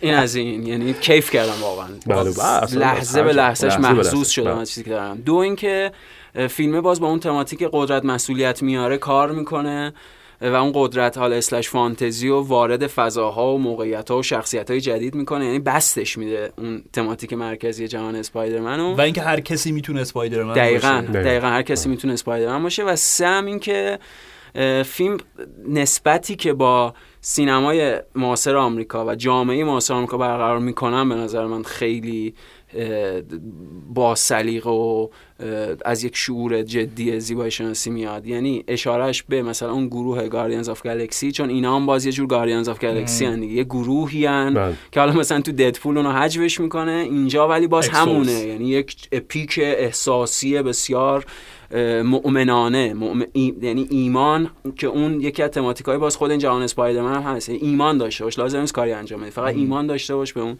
چیزه. و از اون ور کینگ پینی که یه جورایی انگار مثلا ترامپ دیگه، ولی تو ببین اشارهش به این که این ترامپ خیلی محدوده، یعنی شورش رو در نمیاره مثل اکثر فیلم‌های این روزگار، فیلم‌های انیمیشن‌های این روزگار. و کینگ پینه یک مشکلش اساسا یک خلأ عاطفیه، یعنی اون چیزی که آخر برگزار میکنه توی اون نمایش، اون گلیجا، اون چیزایی که میاد از اون زن و بچه، به نظرم اونم فوق العاده است، یعنی اونم باز یه بعد احساسی به اون ویلن و خبیثش میده که باز خاص و ویژه‌ش میکنه. من حرفم یادم اومد ببخشید، فقط اینو میخواستم بگم که فیلم یک خوانش جدید از اسپایدرمنه، یعنی اسپایدرمن اگه شصت سال هفتاد سال برپاست، یک خوانش کاملا جدید از قضیه است و فیلم داره درس میده به فیلم هایی که به استودیوها و به قولی کارگردان ها و نویسنده هایی که حالا فیلم های آتی مارول رو میخوان بسازن، فیلم های آتی دی سی رو میخوان بسازن، اینکه لزوما به صرف اینکه ما هفتاد سال اسپایدرمن داریم یا هفتاد سال بتمن داریم یا بله. به هر شکلی داریم، شما میتونید خوانش جدید در اندازه ای که بگنجه در باور یک فنبوی که سالها داره دنبالش میکنه و بتونه باش ارتباط برقرار کنه و باش همسو بشه. این خوانش جدید یک درس بزرگ برای همه است، واسه اینکه به دنبال چیزهای جدیدی باشیم تا اینکه چیزهای قدیمی و ما دوباره و دوباره و دوباره هی باستولید بکنه باستولید بکنه. دقیقاً. و در ادامه حرفت به نظرم جهان اسپایدرمن وارد یک نسل جدید، مرحله جدیدی میکنه. دقیقاً همینطوره. فیلم با یه جمله از استنلی هم تموم میشه دیگه، اینکه حالا من جم... ترجمه موضوعی دارم میکنم، اینکه آدمی که به بقیه کمک میکنه به صرف اینکه این کار درستیه، قهر... بر قهرمان واقعی اونه. بله. اون حتی عینک استنلی رو دقیقاً میبینیم. شاهکار دیگه، یعنی کیف کردیم، تماشاش کردیم. من خودم شخصا فیلم رو سه بار پشت سر هم دیدم. آره. من, یعنی... من دو بار دیدم و و فکر کنم تا آخر سال سی بار دیگه هم ببینم. چقدر خوب میشه با هم دیگه ستایی بشینیم ببینیم کیف کنیم. من که کاملا برم. همین جمع هفته دیگه ای به به میشی ببینیم اسپایدرمن اسپایدرمن ببینیم بریم به اسپایدرمن.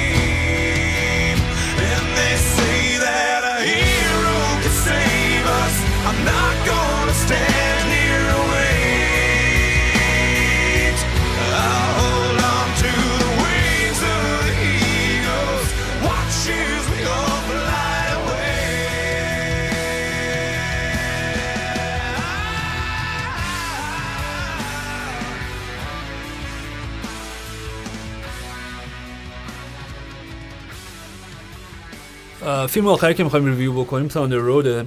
فقط قبلش من یه دو تا کامنت بخونم و یه بزرگداشتی داشته باشیم از استنلی دانن و برونو گانز که بله بله توی این دو هفته که ما نبودیم درگذاشتن.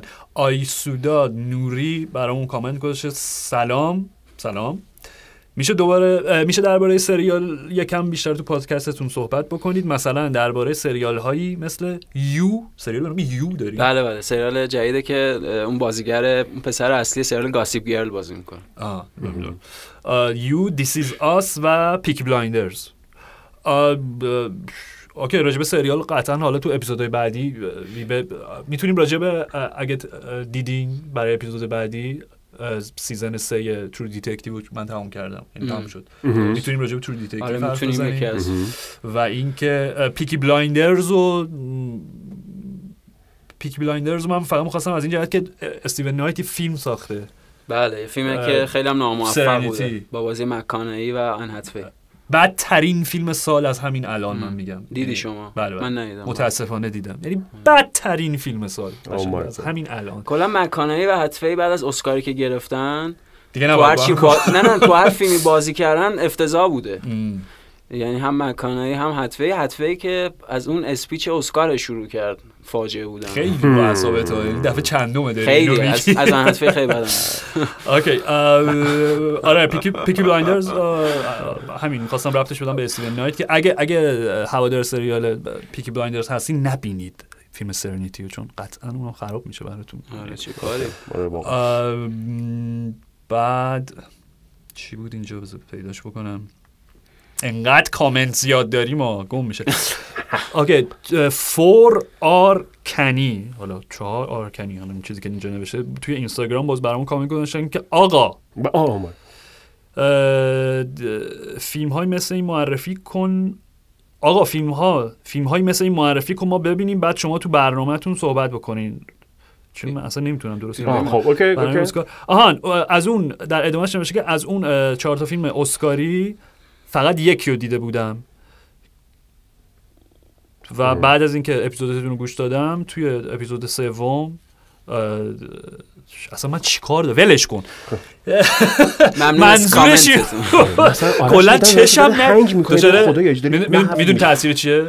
تاثیر اینکه میخوام راجع به تاندررود حرف بزنیم. کاراکتر اصلی تاندررود دیسلکسیا داره، نمیتونه درست بخونه. من فکر میکردم به اونجا رسید، ولی نه، نکته کلی کامنت این بود که کامنت دیگه شبیه این داشتیم که زودتر فیلم ها رو معرفی بکنیم، یعنی مثلا یه هفته قبل از اینکه اپیزود جدید منتشر بشه که باردبازان گرامی برن و فیلم‌ها رو ببینن و بعدش پادکست ما رو گوش بدن، که خب خیلی ایده خوبیه. yes. البته خب میتونید اپیزود رو گوش بدین و بعد پیشنهادایی که ما میدیدم ببینید، چون ما لو نمیدیم قصه رو. بله. و اصلا یکی از اهدافمون اینه که شما رو هیجان زده بکنیم، بریم سراغ فیلمایی که شاید خیلی نرین سراغش.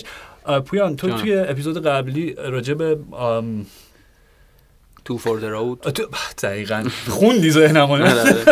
آره راجع به تو فور د رود حرف زدی به عنوان فیلم، اولین فیلمی که اولین فیلمی که از آلبرت فینی دیدی یا حال به آره آره اولین فیلمی که تو بچگی از آلبرت فینی دیدی، کارگردان تو فور د رود. آره داشتم فکر کردم چرا توی کمتر از یه هفته ده روز دوتا آدم اصلی اون فیلم آره. فوت شدن. بعد جوابم بود خب چون که زندگی. بله استنلی دانن بود که خب یکی از کارگردانایی که بله. بسیار بزرگی توی تاریخ هالیوود به خصوص توی ژانر موزیکال داره و دقیقاً. فیلم‌های همکاریش با جین کلی توی سینگینگ این د رین و آن د آن د سریت اون یه فیلم اسمش بود، یه فیلم دیگه که با جین کلی داشتن چیزا میگی شما یادم رفت، منم یادم نیست. ولی خب آره اسنلی دانن به هر حال جزو کارگردان‌های آن د تاون آن د تاون آن د تاون فیلمی که تو چیزم بشه نه اون چیز بود. سلام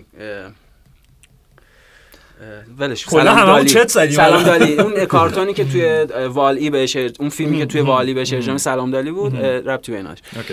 بله اسنلی دانن جزو فیلمسازهای مهم اون دوره میانی سینما آمریکا توی دهه پنجاه. خب یکی از مهمترین موزیکال های تاریخ سینما آمریکا محصول کار استنلی دانن و جین کلی، فیلم Singing in the Rain، آواز در باران، که خب خیلی همون دیدیم باش خاطره داریم. The Sing in the Rain The Sing in the Rain و... و خب فیلم های زیادی ساخته توی اون دوران. توی دهه شصت عملا اون پاپ آرت، هم پاپ آرت سینمایی به لحاظ قواعد بیانگری تو تدوین و اینا از تو فیلماش وارد شدن، همون چیزهای فشن و نمیدونم گریم و اینا که اون سری هم صحبت کردیم راجعش. اوجش همون تو فور د رود. فیلمساز مهمی بود دیگه، عمر طولانی و با عزتی. نود و دو سالگی بود، چهار مسکن نود و دو چهار دمش کم برام بالا نشه دو چهار تا حدی زهرشو میگیره. آرش حوزت بپرسم که آیا ارتباط بین استنلی دانن و وینستون چرچیل رو میدونی چیه؟ نه پویان تو میدونی؟ نه خیلی الان دوست دارم بدونم چی. بله بله در فیلم رویال ودینگ که اگه اشتباه نکنم فیلم دوم استنلی داننه، دختر چرچیل بازی میکنه. اوه چه جالب. اسم دختر وینستون چرچیل میخوام بدونم چی بوده؟ ماربرو چرچیل. نه ببین اون اپیزود قبلی گفتم گل خالیه این، چند لحظه هم سکوت کردم جوکاتونو بگی نگفتین اونجا. یاد و خاطره سومالی و دوباره آرش زنده. سارا میلیسند هرماینی، صدای جیغ هری پاتر بازار الان دارم تو گوشم میشنوم. سارا میلیسند هرماینی توشه جسن چرچیل، این شوخیه ملقب به پله. بعدها ملقب به پله بعدها بعدها با لقب اشرافی بارونس اودلی خونده میشد به خاطر ازدواج سومش. این این نواده در واقع همون خانم سارا چرچیل که توی فیوریت تو سوگالی دیدیم. خوب شد که با این اسم و اینا تصمیم نداشت دیگه بازیگری ادامه بده، چون نه ادامه داده چند تا فیلم دیگه هم داشته ولی آره سرورهای آی ام دی بی هنگ میکنه نمیتونست اسمشو بنویسه. تو مایه همون آپیچات پونگ پراستاکولو. بله بله اوکی حضرت آرش این دو هفته استاندارن برونگانس رو از دست دادیم و من میدونم که بازیگری بود که تو خیلی دوستش داشتی. آدی ببین یه چیز رو اعصاب من رفت. اکثر جاهایی که من دیدم خبر اینو زدن بازیگر نقش هیتلر تو تیم تو تیم نه تو فیلم تو تیم هرتا برلین تو فیلم داونفال درگذشت.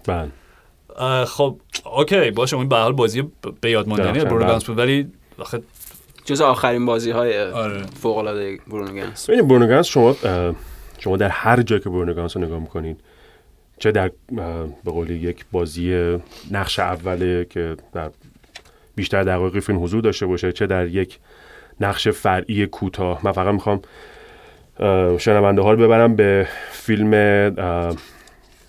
The Box ساخته ریچارد کلی ام. که جایی که فرانک لانگلا میاد ام. و در دم در آپارتمان برونو گانس و یک یک دوئت به شدت نفسگیری اینو با هم دارن و به قولی گرچه فیلم خیلی مخالف اون فیلمه گرچه من فیلمو دوست دارم و برونو گانس اون تو درخشان درخشان درخشان و با اون لهجه آلمانی که انگلیسی حرف میزنه و خب ما دیگه بیشتر این قضیه رو ما دیگه در همین فیلم آخر که به همین تازگی هم منتشر شد و خانه که جک ساخت و فیلم لارس فون تریه تو فیلم لارس فون تریه فیلم با صدای برونو گانس اصلا فیلم با صدای برونو گانس شروع میشه و اصلا یکی از عناصر کلیدی فیلم هست.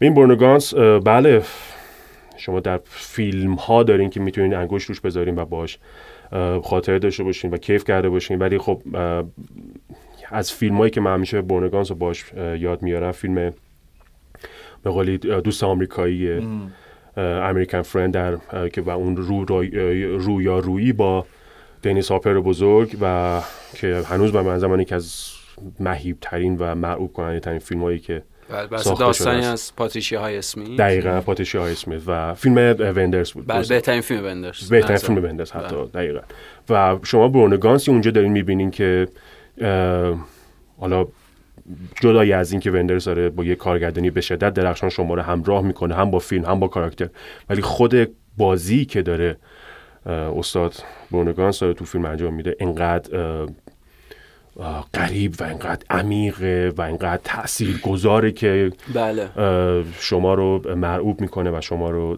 به قولی همراه خودش میکنه و میکشونه تا انتهای فیلم و اون فصل درخشانی که با اون فولکس واگنه در اون به قولی یک بولواریه که دارن به قولی اون رویارویی آخر بله برونو گانس روحش شاد استاندان روحش شاد و خب ما با یه خاطرات و یک گنجینه بسیار ام... گرانبهایی از این دو مواجه است در آرامش ابدی جفتشون. من فقط یه نکته بگم قبل که بریم سراغ تاندر رود چند تا کامنت داشتیم از جمله ام حسین حسین فرحی و مازیار مازیار ام آر زی که روی اینستاگرام برامون کامنت گذاشتن که دنبال اپیزودهای قبلی بودم پیدامون پیدامون نکردن. یعنی توضیح بدم ما آرشیو کاملمون الان فقط روی تلگ... کانال تلگراممون هست که ات بارد A T B A R D و دلیل اینکه روی ساوند کلاد نمیتونیم هم اپیزودامون بذاریم این میگه به خاطر اینکه ساوند کلاد یه حجم محدودی داره و ما هر اپیزودیو که آپلود میکنیم بعد اپیزود قبلیو حذف بکنیم اما از این هفته و از این اپیزود ما میریم روی سایت تهران پادکست و اونجا آرشیو کاملمون قرار میگیره با همه کاورا و داستانا و اینا و از این به بعد اگر که خواستین اپیزودهای قبلی گوش بدین یا میتونین توی کانال تلگرام گوش بدین یا روی صفحه هم اپلیکیشن و هم سایت تهران پادکست و مسیرهای دسترسی دیگه که شما دارین با به روایت بارد هم روی توییتر روی فیسبوک روی اینستاگرام همه اینها اکوردینگ تو بارد پشت سر هم هستش. بریم ساندر بریم There he's dressed sweet Like a vision she dances across the porch As a radio plays Chorus is singing for a woman It's me and I, what you want Turn me on again Just can't face myself alone anymore Won't you run back inside, darling, you know just what I'm here for. So you're scared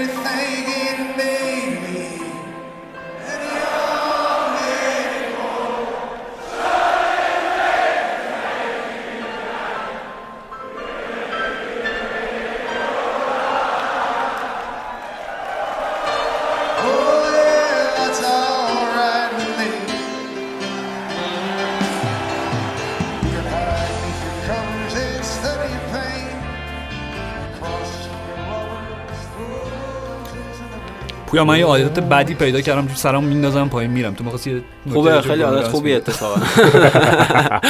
آره یه نکته تکمیلی راجع به برونگانس می‌خواستم بگم، اونم که از تبار بازیگرای اروپایی بود دیگه. یه بازیگرایی مثل مارچلو ماسترویانی، مثل خدمت عرض بکنم فرناندو ری، مثل میشل پیکولی، بازیگرهایی که برخلاف اون سبک متد اکتینگ آمریکایی عملا کاری ندارن، یعنی بیانگری بیرونی ندارن، همه چی توی درون شکل میگیره، لایه لایه میشه و خودشو به شکل عادی بیرونی نشون میده. منتها همه چی میگم چون توی درون شکل گرفته، پیامدش اون بیرون ساده هم فکر شده و مهندسی شده است. حالا شاید مثلا بهترین نمونه برای بازیگر معاصر اروپایی امروزی بخوایم بگیم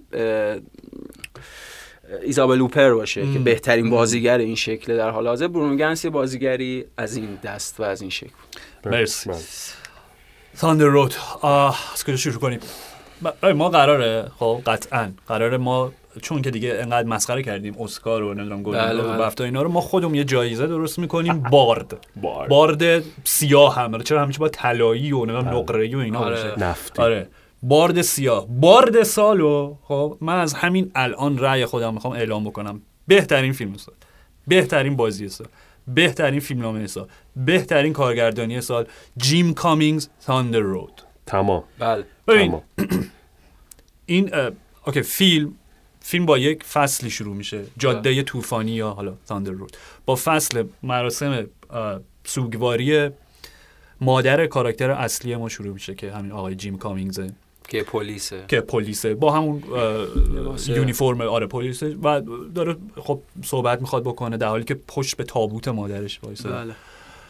و شروع میکنه از این توضیح میده اینکه بیماری دیسلکسیا داره، بیماری که آموزش رو سخت میکنه به خصوص خوندن و و اینکه مادرش چطوری تمام چیزایی که این باید خودش میخونده رو براش میخونده و میرسه به جایی که میگه که آرتیست و خواننده هنرمند محبوب مادرم بروس اسپرینگستین بود و من هر شب که میخواستم بخوابم قطعه تاندر رود رو برای من میخوند و حالا من میخوام برای خواب ابدی اون جواب این لطفو بدم و من براش میخوام تاندر رود بخونم.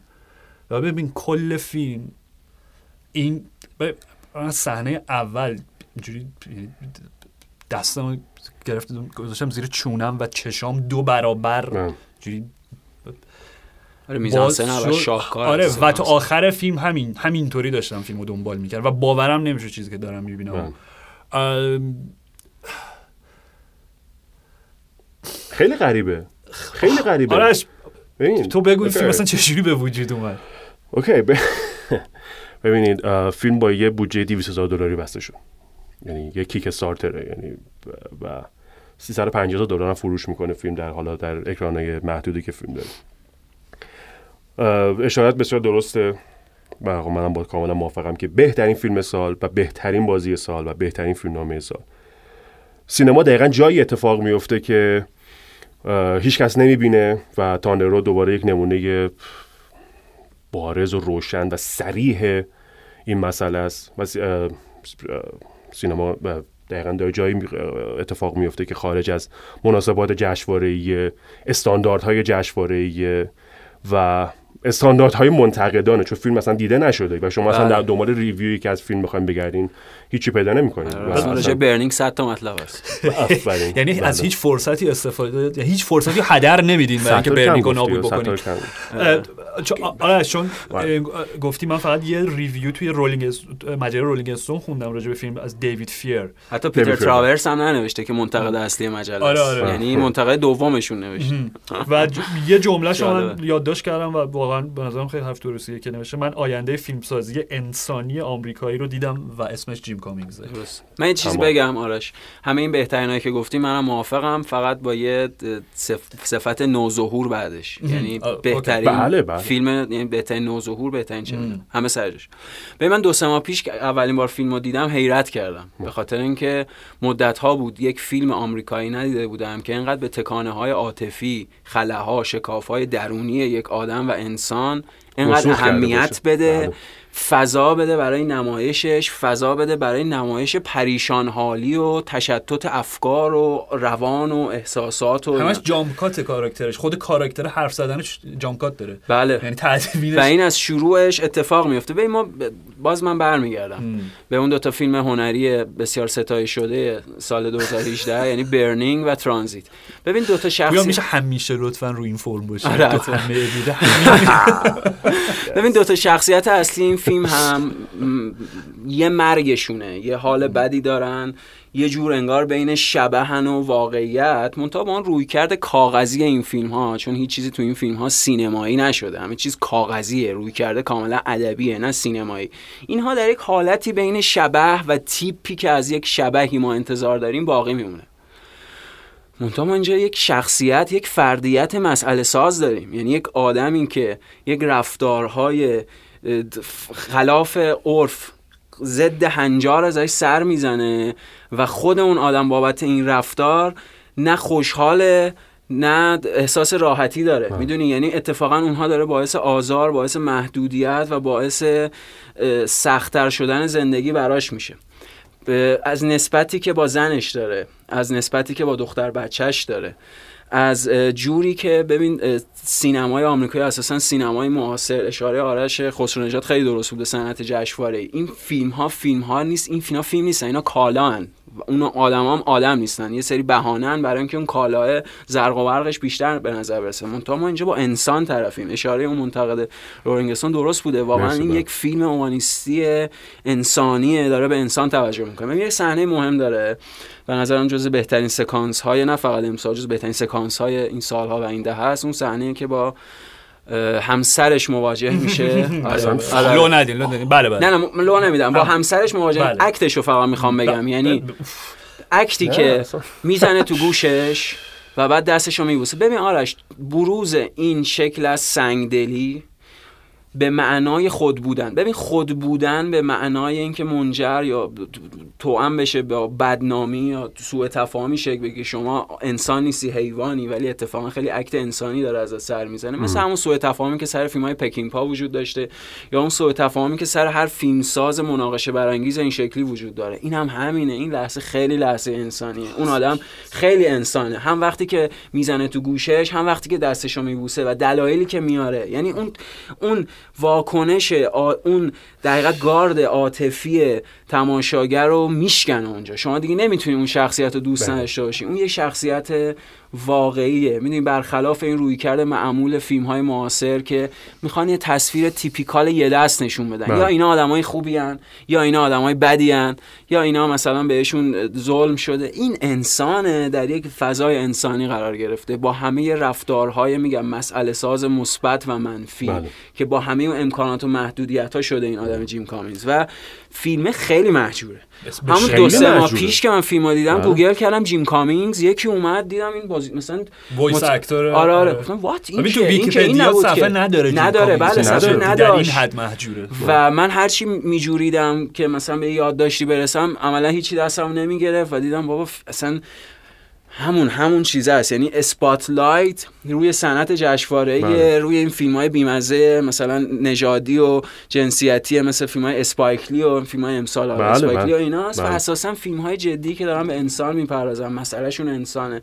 عملاً اون فضا و مود قالب فیلم‌های دهه هفتادی سینمای آمریکا، یعنی تاندر رود هم یک لحن دهه هفتادی داره، به خاطر اینکه اون آدما رو داره توی همه اون فضای منفی، فضای در حقیقت ضد انسانی، میخواد ازش یک تصویر انسان در بیاره، آدمی که اصول خودشو داره، پرنسیب خودشو داره و از اون اصول هم کوتاه نمیاد. همه یه جالبیش به اینه و دنبال ارزش‌ها و اخلاقیاتیه که براش. ببین واقعا این یه جا توی همون صحبت اولش یه دفعه میگه جان وین بی ربط، بله اینو دقیقاً اصلا هیچ ربطی نیست، یه دفعه میگه جان وین. بله.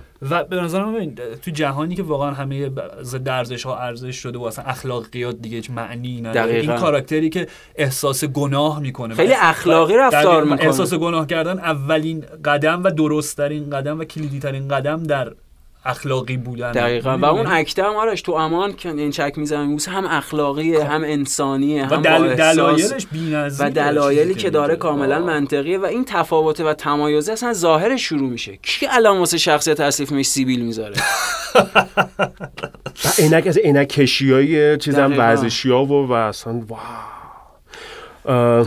آرش ببین میخوام ارتباط فیلم با بروس اسپرینگستین و قطعه تاندر رود رو بگی چون okay. این اصلا جان مایه فیلم دیگه. بله ببینید جان مایه رو فیلم جان مایه رو عالی جان مایه رو یس مان. ببینید شما نکته فیلم این که فیلم در مورد تاندر روده ولی اصلا حتی یک بار تاندر رود در فیلم پخش نمیشه.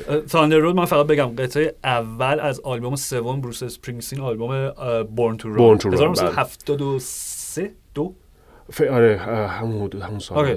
یا بیشتر آره. حالا بله سوم اولین قطعه از آلبوم سوم بروس اسپرینگستین و و این فیلم فقط نام این قطعه رو به دوش میکشه و اصلا ما شما حتی یک بار هم در فیلم اصلا قطعه نمیشنوید. چقدر هوشمندانه است و بسیار هوشمندانه است و بسیار هوشمندانه است و نکته جالب اینجاست که برای اینکه حالا شما وقتی فیلم رو دیدین، حالا لزوما نمیخوام بگم که اول قطعه رو بشنوین بعد فیلم رو ببینید چون شاید اول فیلم رو ببینید بعد و بعد قطعه رو بشنوین اون ارتباطات رو خیلی براتون پیدا کردن اون ارتباطات براتون شیرین تره. ولی وقتی که شما قطعه تاندر رود رو میشنوین و رئیس بروس اسپرینگستین برمیگرده میگه که به قول فرشید آقا بروس آقا بروس آقا بروس و پلیر آقا بروس و از همون خطای ابتدایی قطعه که میگه که screen doors slam murderous waves like a vision she dances across the porch as the radio plays و نکته اصلی اینجا شروع میشه که میگه که Roy Orbison sings for the lonely hey that's me and I want you only. روی بسونی که برای توی لونلی میخونه، برای توی که تکی و تنهایی, تنهایی و از زبان اون داره به اون کس میگه که and I want you only و این دخترشو میخواد و کسی دیگه اصلا در مخیلش نیست. تمنای عاطفی داره تمنای عاطفی داره و بعد که یه ذره میره جلوتر و برمیگرده میگه که and you think we are not maybe we are not young anymore show a little faith there's magic in the night. میگه یه ذره show a little faith فیثی که ایمان داشته باشه ایمان داشته باشه. فیلم واقعا راجع به ایمانه فیلم راجع به ایمانه و show a little faith و فیثی که داره جیم کامینگز در فیلمشون ایمان, ایمان به اصول شخصی دلوقتي. به قواعد انسانی شخصی هر چیزی و... در جهان از بین میره تو خودت از دست تو خودت باش خودت. و خودت باش و بعد باز ما داریم یه جا دیگه باز داره بروس اسپرینگستین داره میگه که uh, we print, uh, you pretend you pretend that everything's all right و ما باز دوباره اون صحنه رو میبینیم تو داریم وانمود میکنی که همه چیز اوکیه و هیچ مشکلی نیست و بعد ما دوباره اون صحنه رو داریم که میخوام اجازه بدم بهتون در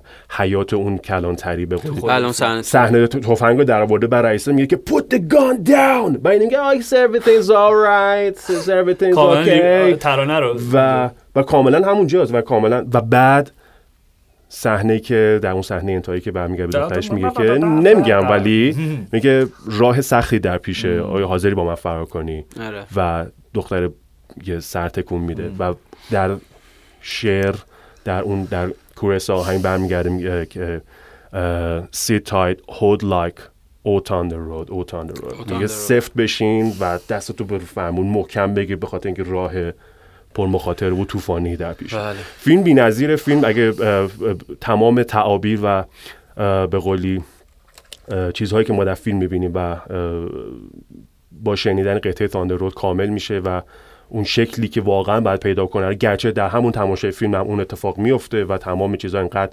صاف و ساده و بی هیچ گونه بیشل و پیل و خیلی بله، تمیز بی پیرایه و به شدت اینقدر تمیز روایت میشه که همونجا هم اول کار خودش رو میکنه ولی مشخصا با شنیدن و خوندن لیریکس به قولی تاندر رود یک معنی جدیدتر و عمیق‌تر پیدا می‌کنه. من واقعا دیگه خودم به شخصه نمیتونم تحمل بکنم باید الان تاندر رود پلیش فرشاد پلیش بکنه و گوش بدیم. اگه حرفی نکته ای چیزی دیگه داریم بگیم و نه دیگه یعنی الان پایان پادکست درسته تموم شد همه چی تموم شد پا... جهان به پایان همه چی تموم شد چی فکر کردی زمان همه چیز رو نابود کرد. اوکی نه دیگه مرسی خوش گذشت امیدوارم که به مخاطبای برنامه هم خوش بگذره موقع شنیدن. اگه هوادار گاسپارینو فیلم برنینگ و اینا باشن که قطعاً خیلی بهشون امیدوارم اگه اگه هوادار اون فیلم هم بودن امیدوارم به اندازه کافی لجشون رو درآورده باشن. آها این درست آرش. دم همگی گم، دم آرش گم، دم پویان گم، دم خودت گم. خیلی خوش گذشت امروز، ما ما که کیف کردیم، امیدوارم که شما هم کیف کنید و لذت ببرید. دمتون گم. اگه ساندر رود رو دیدید قطعاً الان با این قطعه نابود میشید، وضعیتی که ما الان دارن. اگه ندیدید قطعه رو گوش بدین و ببینیم واقعا میتونیم فیلمی که بر اساس این قطعه نوشته شده رو ببینید. بریم.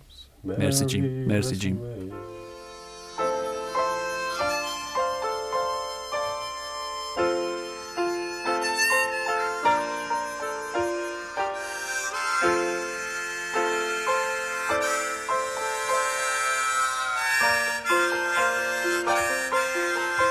The screen door slams, Mary's dress waves.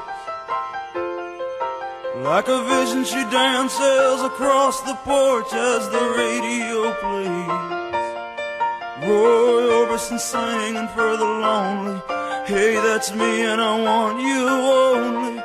Don't turn me home again, I just can't face myself alone again. Don't run back inside, darling, you know just what I'm here for. So you're scared and you're thinking that maybe we ain't that young anymore. Show a little faith, there's magic in the night. You ain't a beauty, but hey, you're alright. Oh, and that's alright with me. You can hide with your covers and study your pain. Because the lovers, the world isn't alright. Waste your summer praying in vain for a savior to rise from these streets. Well, now I know a girl that's understood. Or a redemption I can offer, girl, is beneath this dirty hood. With a chance to make it good somehow. Hey, what else can we do now? Except roll down the window and let the wind blow back your hair. Well, the night's busted open, these two lanes will take us anywhere. We got one last chance to make it real, to trade in these wings on some wheels, climbing back heaven's wing down on the tracks. Oh, come take my hand, right now tonight to case the promised land. Oh, thunder roll, oh thunder roll, oh thunder roll. Lying out there like a killer in the sun. There, I know it's late, we can't make it. We're on oh, oh, thunder roll, sit tight, take hold, thunder roll. Well, I got this guitar and I learned how to make it tall. And my car's out back if you're ready to take that long walk. From the front porch to my home seat, the door's open but the ride ain't free. And I know you're lonely for words that I ain't spoken. Tonight we'll be free, all the promises will be gone. Got the look goes in the eyes of all the boys you sent away. They haunt this dusty beach road and the skeleton frames of burned out Chevrolets. They scream your name at night in the street. The graduation gown lies in rags at their feet. And the lonely cool before dawn. You hear their engines roaring on. When you get to the porch, they're gone on the way. So Mary climbed on. It's a town full of losers, a born out of here to win. نتایج رأی‌گیری هم اعلام شده، منتها به خاطر مثل اینا چون اسناد محرمانه است، اینکه چند بار ما به قولی و اه، در واقع گفتیم پنجاه سال بعد اعلام میشه، یعنی تا پنجاه سال دیگه شما خبر ندارین ولی نتایج اعلام شده.